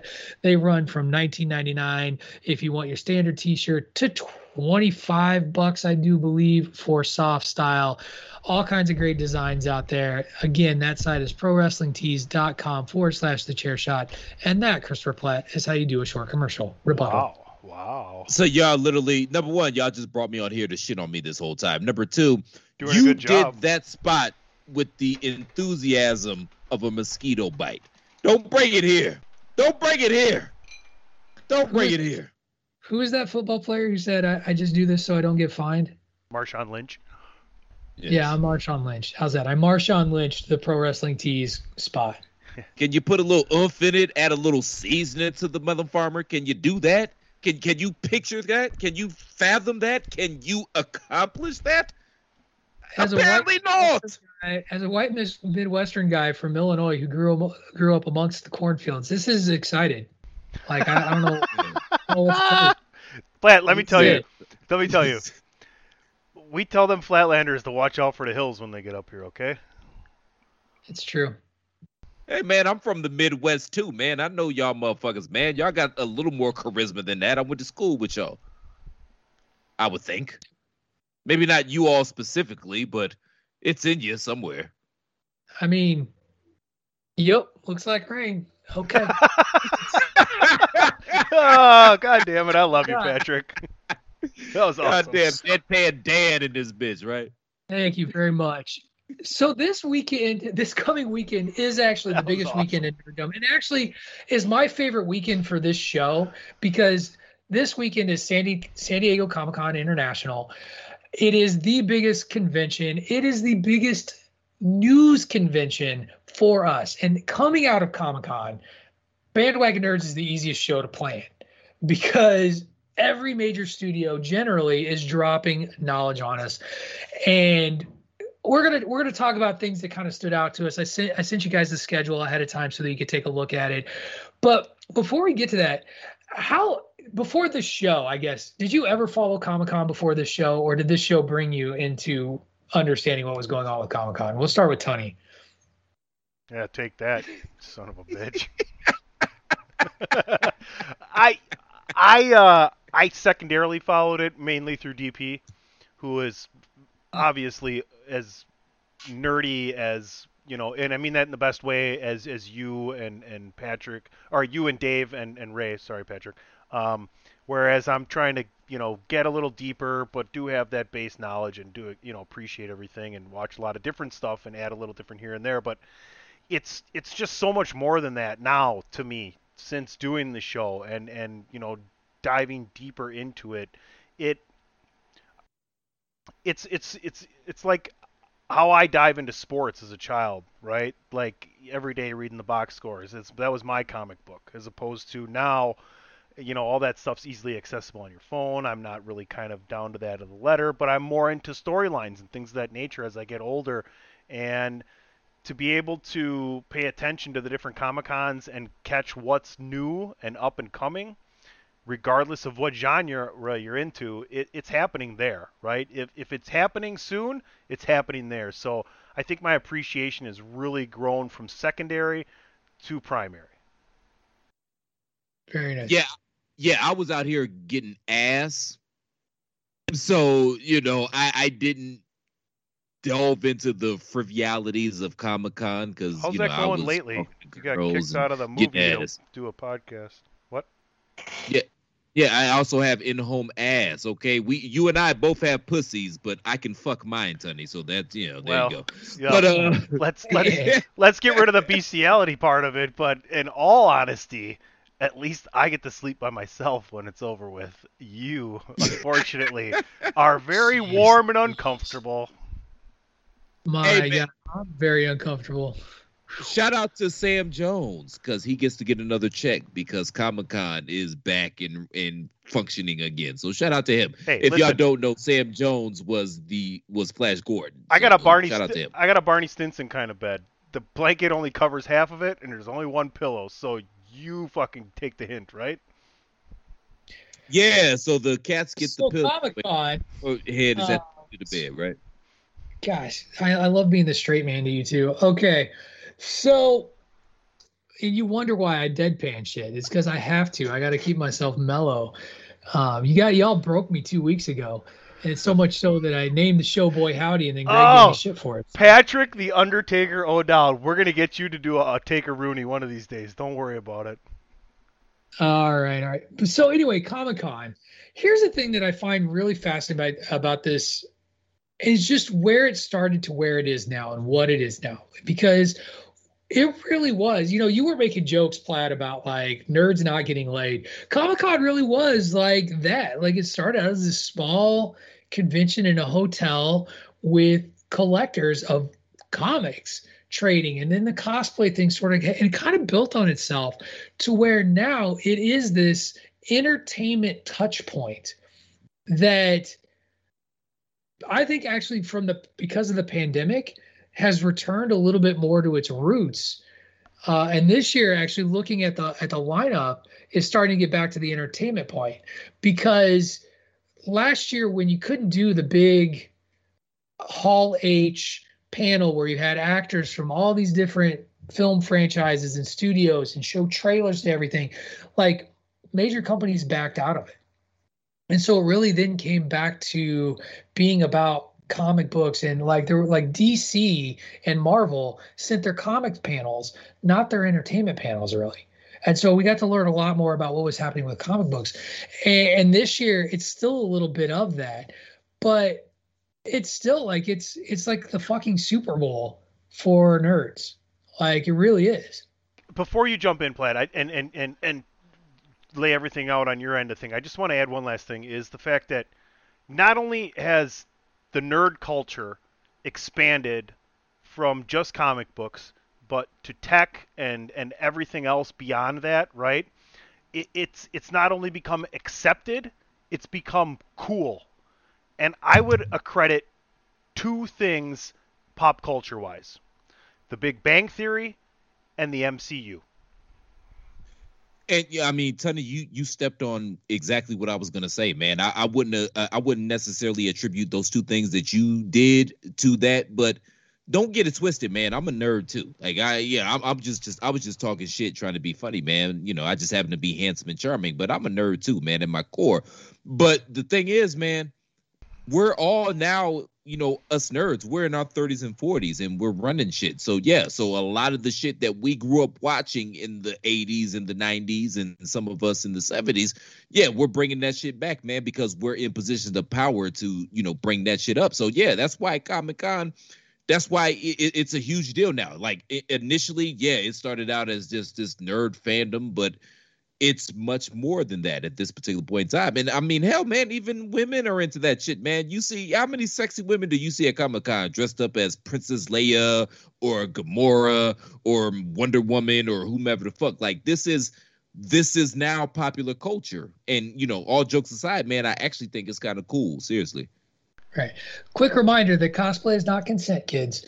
Um, and all, no, I no, I'm saying that seriously. That's a seriously like a cultural challenge that convention convention goers face. Is that um, you know people will dress up in some of those those costumes and looks, and other people will unfortunately form a, an opinion and a thought about that person. And one of the big things that's been going on as it just sort of a subtext of conventions in general is this this idea of of cosplay is not consent you know, and as as we become more conscious of being respectful of people's bodies and and the, them as humans, uh, it's kind of a big deal, and it's still a major attraction of comic comic cons. Like people love cosplay, like it's what they want to do.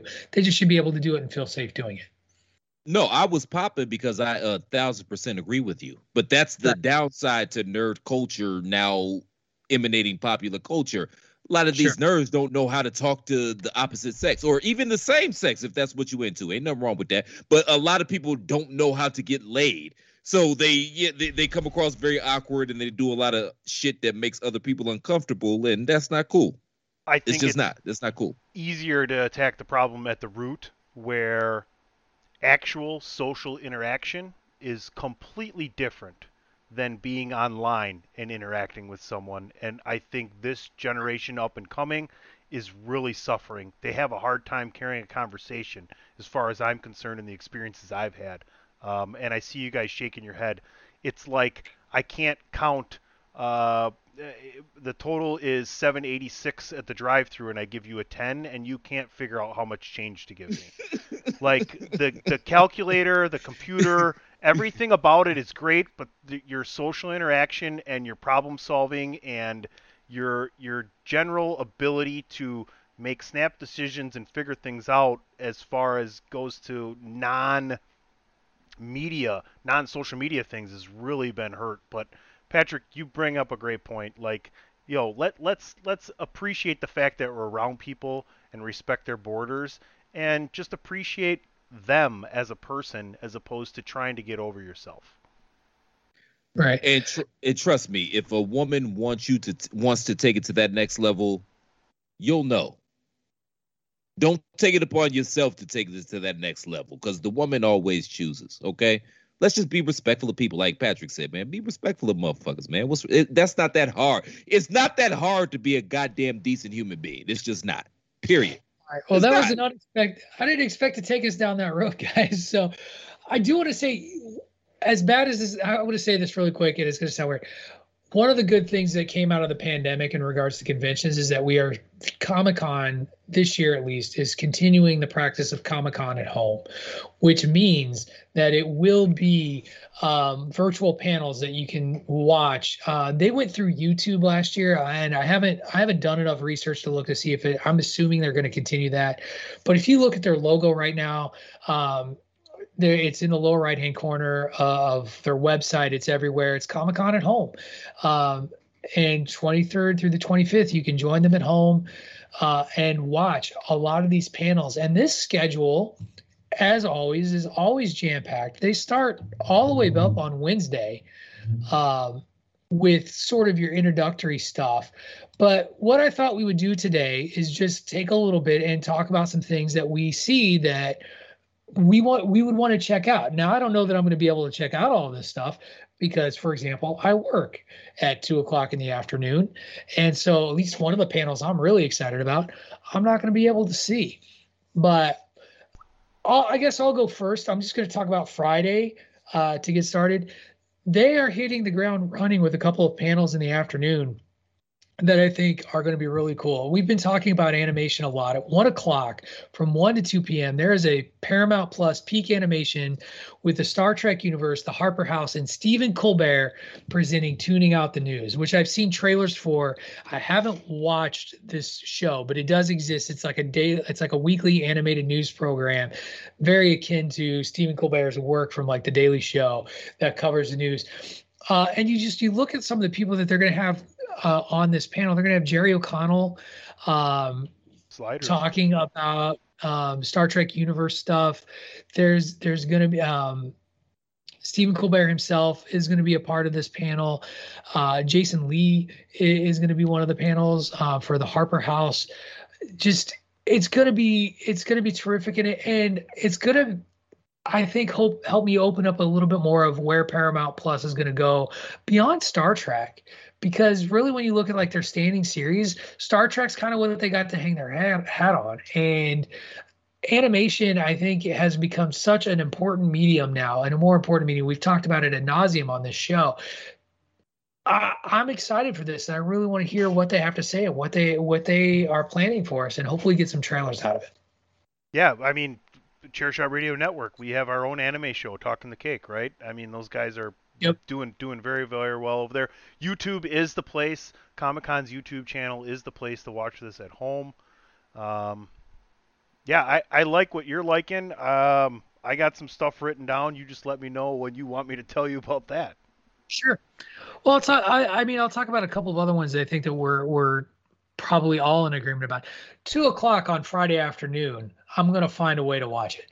Two o'clock on Friday afternoon. That is the Amazon Prime and IMDb TV panel that is going to, or they're going to do like a multi-title panel that's going to talk about the Wheel of Time series that they're working on on um, on Amazon Prime. My my the Mrs. O'Dowd, she's really big on that. It's gonna talk there. There there's gonna be some people talking about, and I know what you did last summer series, um, or Leverage is going to be on there. Uh, just some standalone series of some things that are coming too. No, we're not going to be talking about the boys. That's later on. Uh, but Amazon Prime is sneaky good in some of the shows that they keep bringing out and, showing to us. Um, you just again, as as we talk about, there's just so much content out there that you got to know where to look. And then my last one for Friday is three o'clock, where HBO Max and Cartoon Network are going to get together and talk about Adventure Time. Which, if you all haven't seen Adventure Time, go on HBO Max and get caught up on Adventure Time. That show is you, you want to talk about something that speaks to nerds, Adventure Time is is a hella hella awesome show. So those that's Friday. So I'm gonna start just kind of going day by day. Friday, Saturday, Sunday are the big days of Comic Con. Those are ones I've got, Tony. What do you got on Friday? I that's oh, really my goodness, I didn't necessarily break them down by day, so I don't want to jump ahead of you. Oh, so oh okay. Well, go ahead. Uh, give me a couple so that I can. I'm gonna scroll down because I didn't well, write like you did the the Mattel and the WWE. Um, oh, yeah. I mean, yeah, just to kind of see yeah. where they're thinking, where they're looking as the future of action figures as far as WWE is concerned. Um, a lot of big things happening there. Some some people coming back into the fold, wondering what kind of special things they're going to do that way. Um, I'll keep running it down HBO Max with the Looney Tunes and they also have a new yep. series with uh, that's uh, on Saturday. They has a new they have a new series Jellystone, I believe, coming out as well. So that sounds yep. like Yogi the Bear series. So though HBO Max with a couple of nice things there. Um, I'll, I'll just keep going. Simpsons season cool. 33 they're talking about. Family Guy. They got one on cartoon voices. Um, and then the last day, I think, uh, I believe it is the Science of Star Wars uh, is is going to be an interesting one. I think that is an unbelievably nerdy topic, and where people are like, "Yo, this couldn't happen because this happened," and and isn't that all kind of what we love about the nerdosphere is kind of debating and arguing whether or not so and so could pick up Thor's hammer, right? Something like that. So it, it's just a very interesting concept. I, I love what they're doing that you can enjoy this at home. And for all of you that enjoy this show and thinking about starting your own show, Podcasting 101 is also a topic wow. that weekend. So those are some of the things I had written down. I apologize I don't have the chronology there, but yeah, like you said, it's all up there uh, on the schedule. Yeah, I, I agree with a lot of uh, what Tony talked about. He kind of stole a little bit of my thunder, some of the panels he brought up, but just a couple that he didn't mention on that I think might be interesting on that Friday. Uh, number one, hip hop and comics cultures combining, because I think there is a on the lowest of keys, there is a huge correlation in that fan base between hip hop and, and, comic books. And another one that I thought that was worth mentioning and I'm just buying time until I get back to it. Native Americans in pop culture with taboo. Because let's keep it a buck and a half. A lot of these comic book characters, a lot of these professional wrestling characters, and everything else that encompasses nerd, nerd culture, a lot of those are rooted in Native American mythologism. Like it just is what it is, right? Yeah, I, no, you're absolutely right. Can I be um, completely um, not PC? He he combined a couple words. He does that. It's, we we meant what he know. Uh, I will be completely un PC here, and tell you one of the biggest things I laughed at from America the movie. If you haven't seen it yet, still haven't seen it yet. Well, Geronimo's in it, and at one point he jumps. Hey, he jumps off of a something to go somewhere, and he yells "me." That's hilarious. Thanks. I, I love that. Platt, I want you to jump back on the Friday schedule and look at the early uh, early part of that day because there's one about Afrocentrism uh, and and some stuff that I think might be intriguing for you as well. I can't remember the panel title itself. Um, yeah, I see. I, I, see it right here, man. It's Afro which Afro. Thank you, funk. Yeah. And the black imagination, which yeah, that could be interesting depending on who's leading the discussion. Well, if you hover over, this is the nice thing about this schedule, and, and the nice thing if you mouse over these things, like if you're on a laptop, it actually brings up a, a little bit of an abstract for you. You can actually see who's involved. Uh, because I'm looking at I'm looking at Saturday right now, and in terms of comic books itself, um, I'm interested in a two o'clock panel called "Truth, Justice, and a Better DC Universe." It's a new future for the Man of Steel. They're going to talk about a new direction for Superman, uh, and you know, and some people that are going to be a part of that panel. Grant Morrison the great Grant Morrison is going to be on that panel talking about Superman and the Authority. Um, and so it's just it's going to be a big one talking about the future. And then you were talking about, um, you know, just sort of like the Native American piece.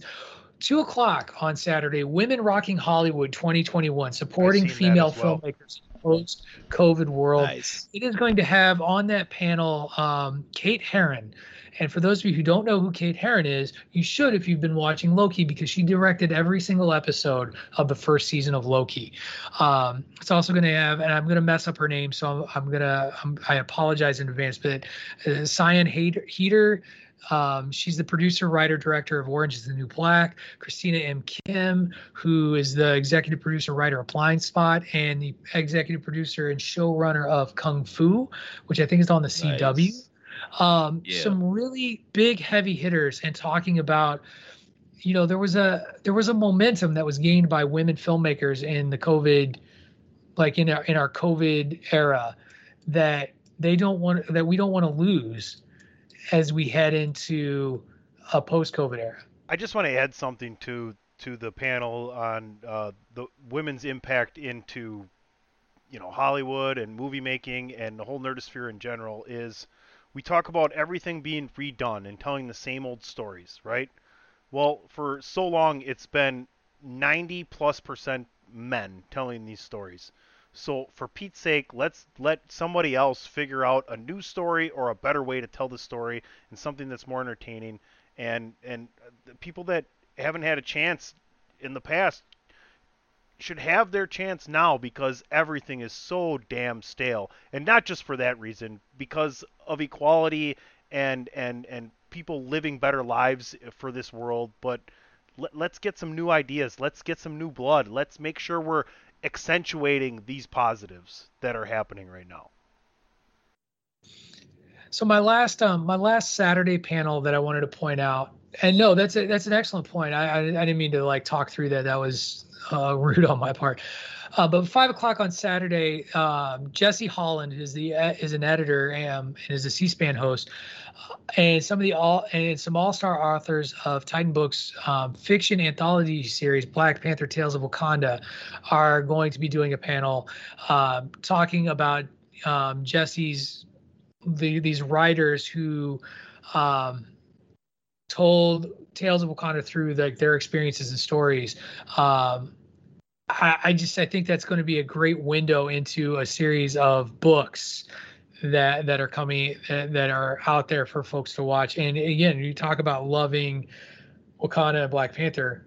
That's it's just going to be a very eye opening and I think an, an, an excellent panel to check out.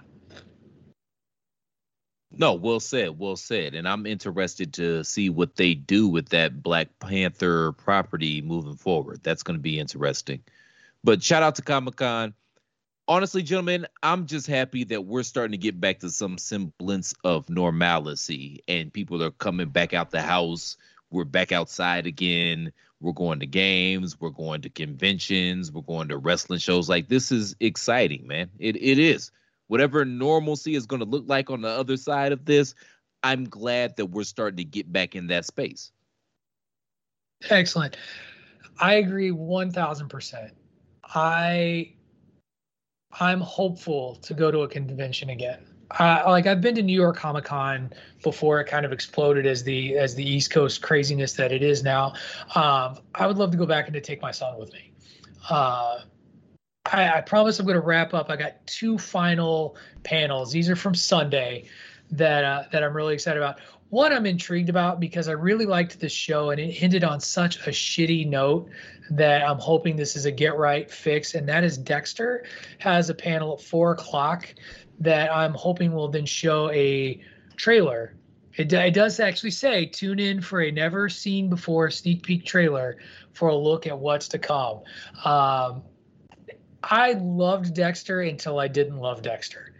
And, and I don't know if that's a, an accurate way to describe it, but it was like this show that was so good and and got to the, uh, it gets to this point around season four or five where it is amazing. And then it jumps a shark so hard that man alive i want it back. I want it back and i want it fixed. If you haven't seen the show watch it up through the john lithgow season and and, and come talk to me it's so so good but the Dexter point that you brought up, Patrick, that's why I don't invest in Showtime shows anymore because they all start out brilliant and they then just go they, too long.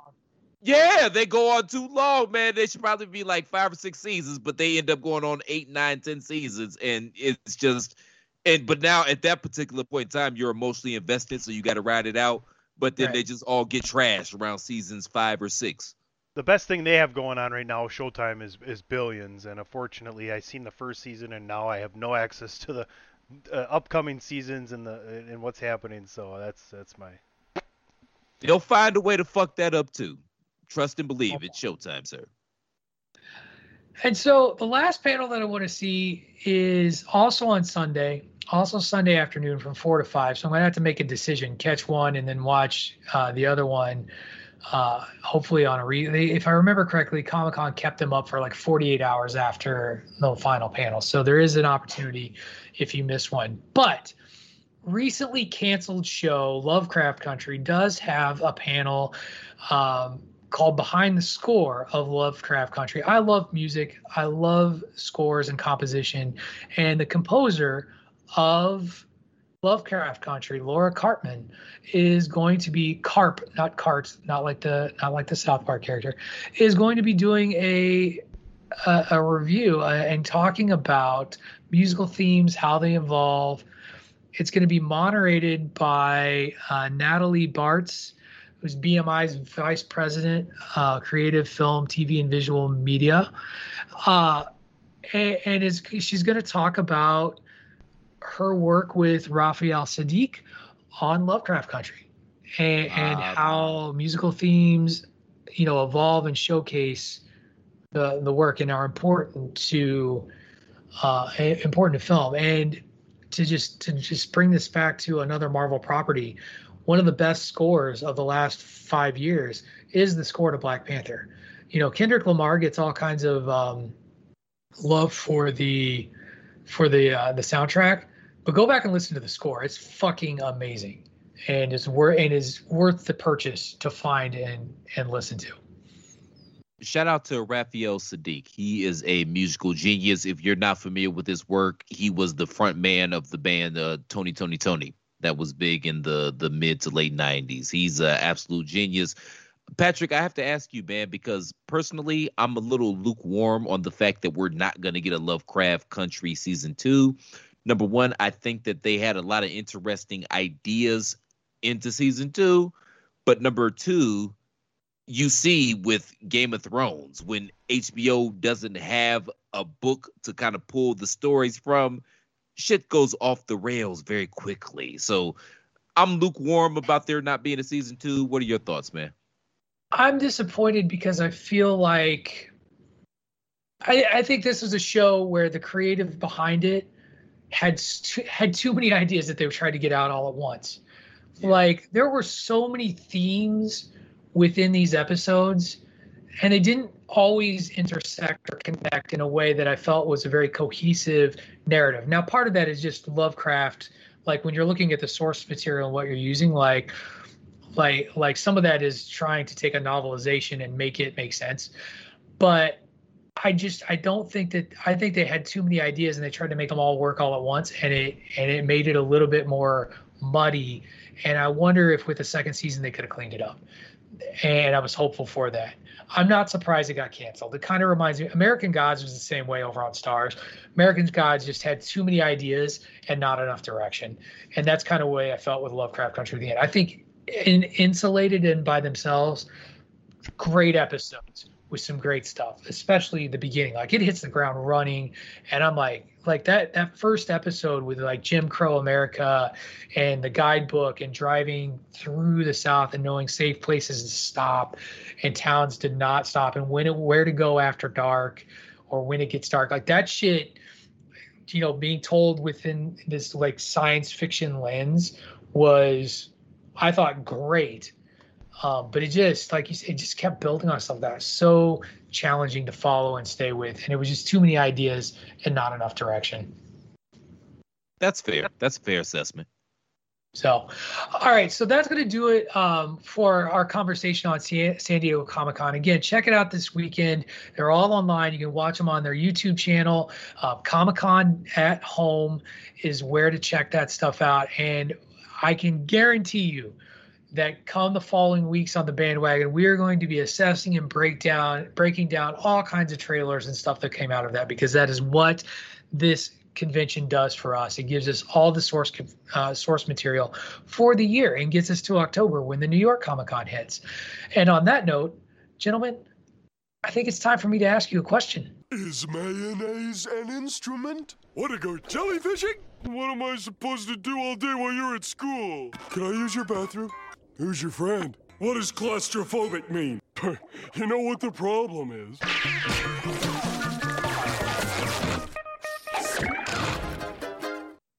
All right. Well, I teased this earlier in the show uh, when Tony put over this uh, today's edition of Chair Shot Radio. And you haven't listened to today's edition of Chair Shot Radio, please go back and listen to it. Dave and I trying out a new segment that we uh, segment that we titled Musical Chairs, and basically each week Dave and I are going to pick a different a- act, artist, musician of some sort to to highlight as one of our favorites. Suggest music uh, by them that maybe you haven't necessarily listened to. For example, I shared that my favorite Queen song is actually a song called "My Melancholy Blues," which is on the News of the World album and is for my money one of the most beautiful pieces of music I've ever heard in my life. Freddie at Mercury at his absolute best, and it got me to got me to thinking about what I wanted to ask out of this question. And it's actually going to be a throwback to a previous question that I asked. Uh, I think Platt and Tony, you both were here for this uh, this question because it was I'd asked you guys if there were athletes that aren't with us anymore that you could have gone back and watched and seen who is it who is it that you would have liked to have gone back and seen live.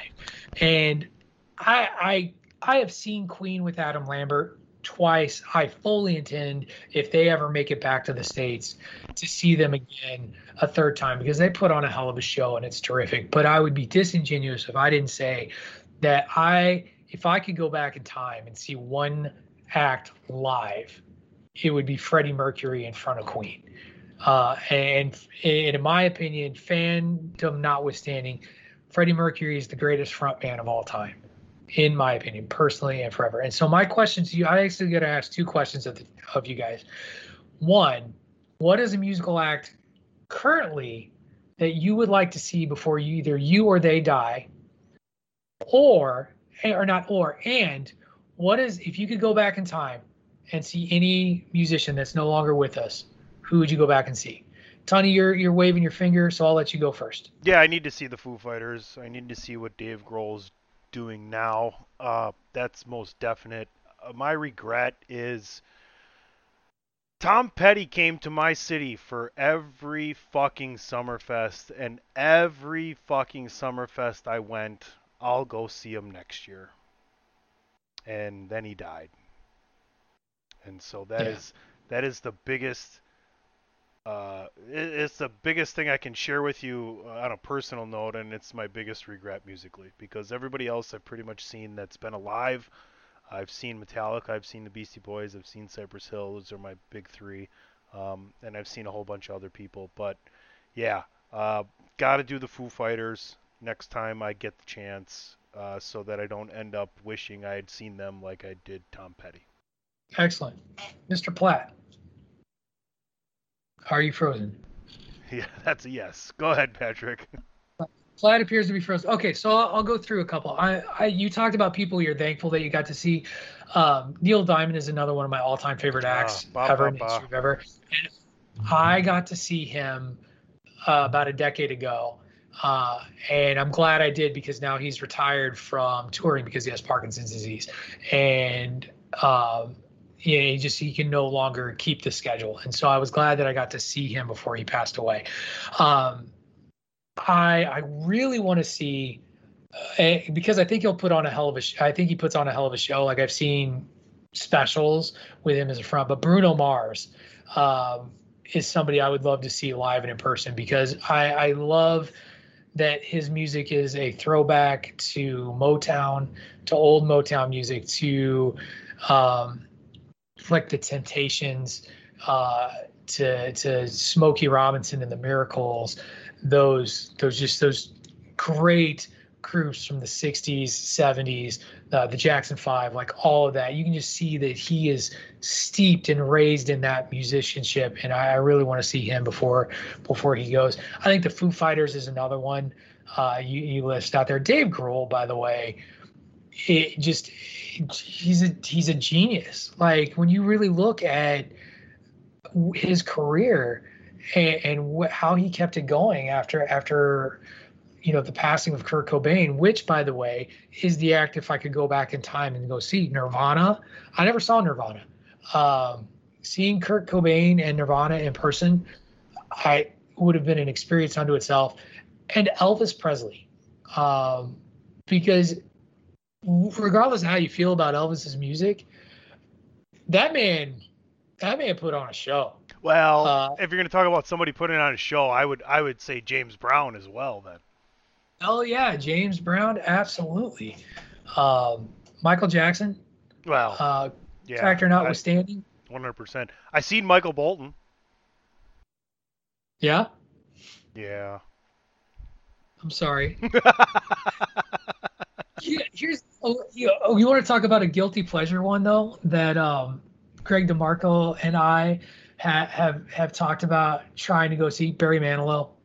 We we we when I was in when I was in Vegas when I went out and we hung out in Vegas, we we tried to see because Barry Manilow was playing near us, but he was he was like off during the time that I was there. I think he has a residency there for certain months. Yes, yeah, he yeah, he has a gigantic following. Uh, my uncle was a gigantic Barry Manilow fan, and uh, the music is just it's superb. I mean, you you just have to you know know what genre uh, genre I'm having trouble with that word today. That you're trying to listen to, right? And you have to let yourself Absolutely. get get into it that way, right? I mean, there's a big difference between listening to uh, Metallica and Tom Petty and the Beastie Boys, as much as there's a big difference between listening to Queen and even the Foo Fighters and, and Barry Manilow, right? So it's it's all in setting yourself 100. up for enjoyment. And, and Greg DeMarco, I would be remiss if I didn't say this. Lionel Richie. We got to go see Lionel Richie. Um, and in fact, I haven't talked to him about this in a while, but Lionel is actually playing in Vegas in the fall.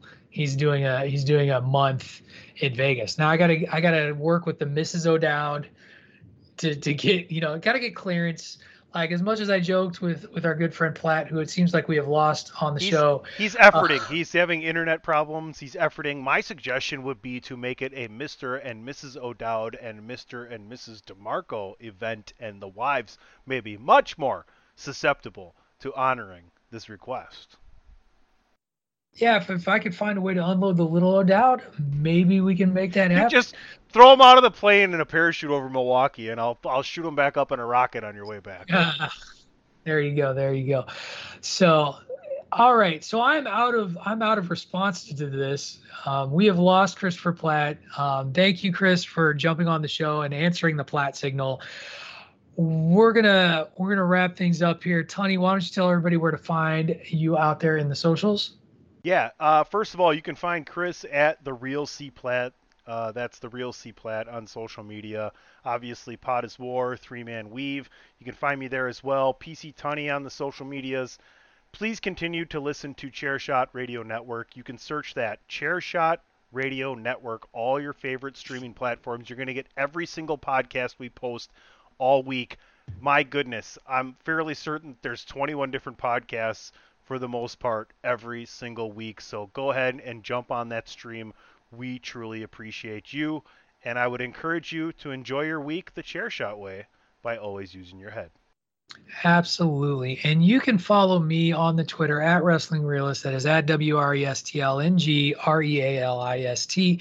Of course, you already listened to me this morning on Chairshot Radio with David Ungar. He catches every Monday. Make sure you listen to Chairshot Radio every Monday through Friday, as there is something unique and exciting every single morning for you to start your day of course, here on Bandwagon Nerds, and then every Wednesday with Greg DeMarco and the Miranda Morales on the Babyface Heel podcast. Make sure you also follow the show on at Bandwagon Nerds. We've been doing really well in staying a little bit more active on the social media, uh, and we really appreciate everybody following us as we try to keep up with that. That's going to do it for this week's edition of Bandwagon Nerds. Now, get yourself out of the basement, get some sun check out the biggest weekend in nerddom july 23rd we've got comic-con and tons of shows. You've been listening to bandwagon nerds on the chairshot radio network a part of the chairshot.com thechairshot.com always use your head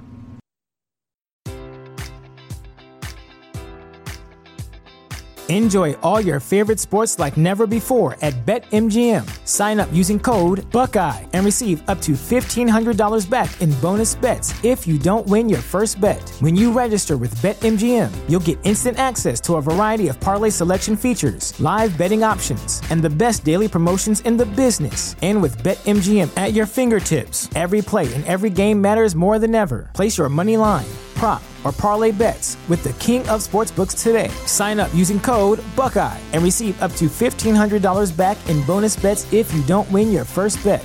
BetMGM and GameSense remind you to play responsibly. 21 plus and present in Ohio, subject to eligibility requirements. Rewards are non-withdrawable bonus bets that expire in seven days. Gambling problem? Call 1-800-GAMBLER. In partnership with MGM Northfield Park.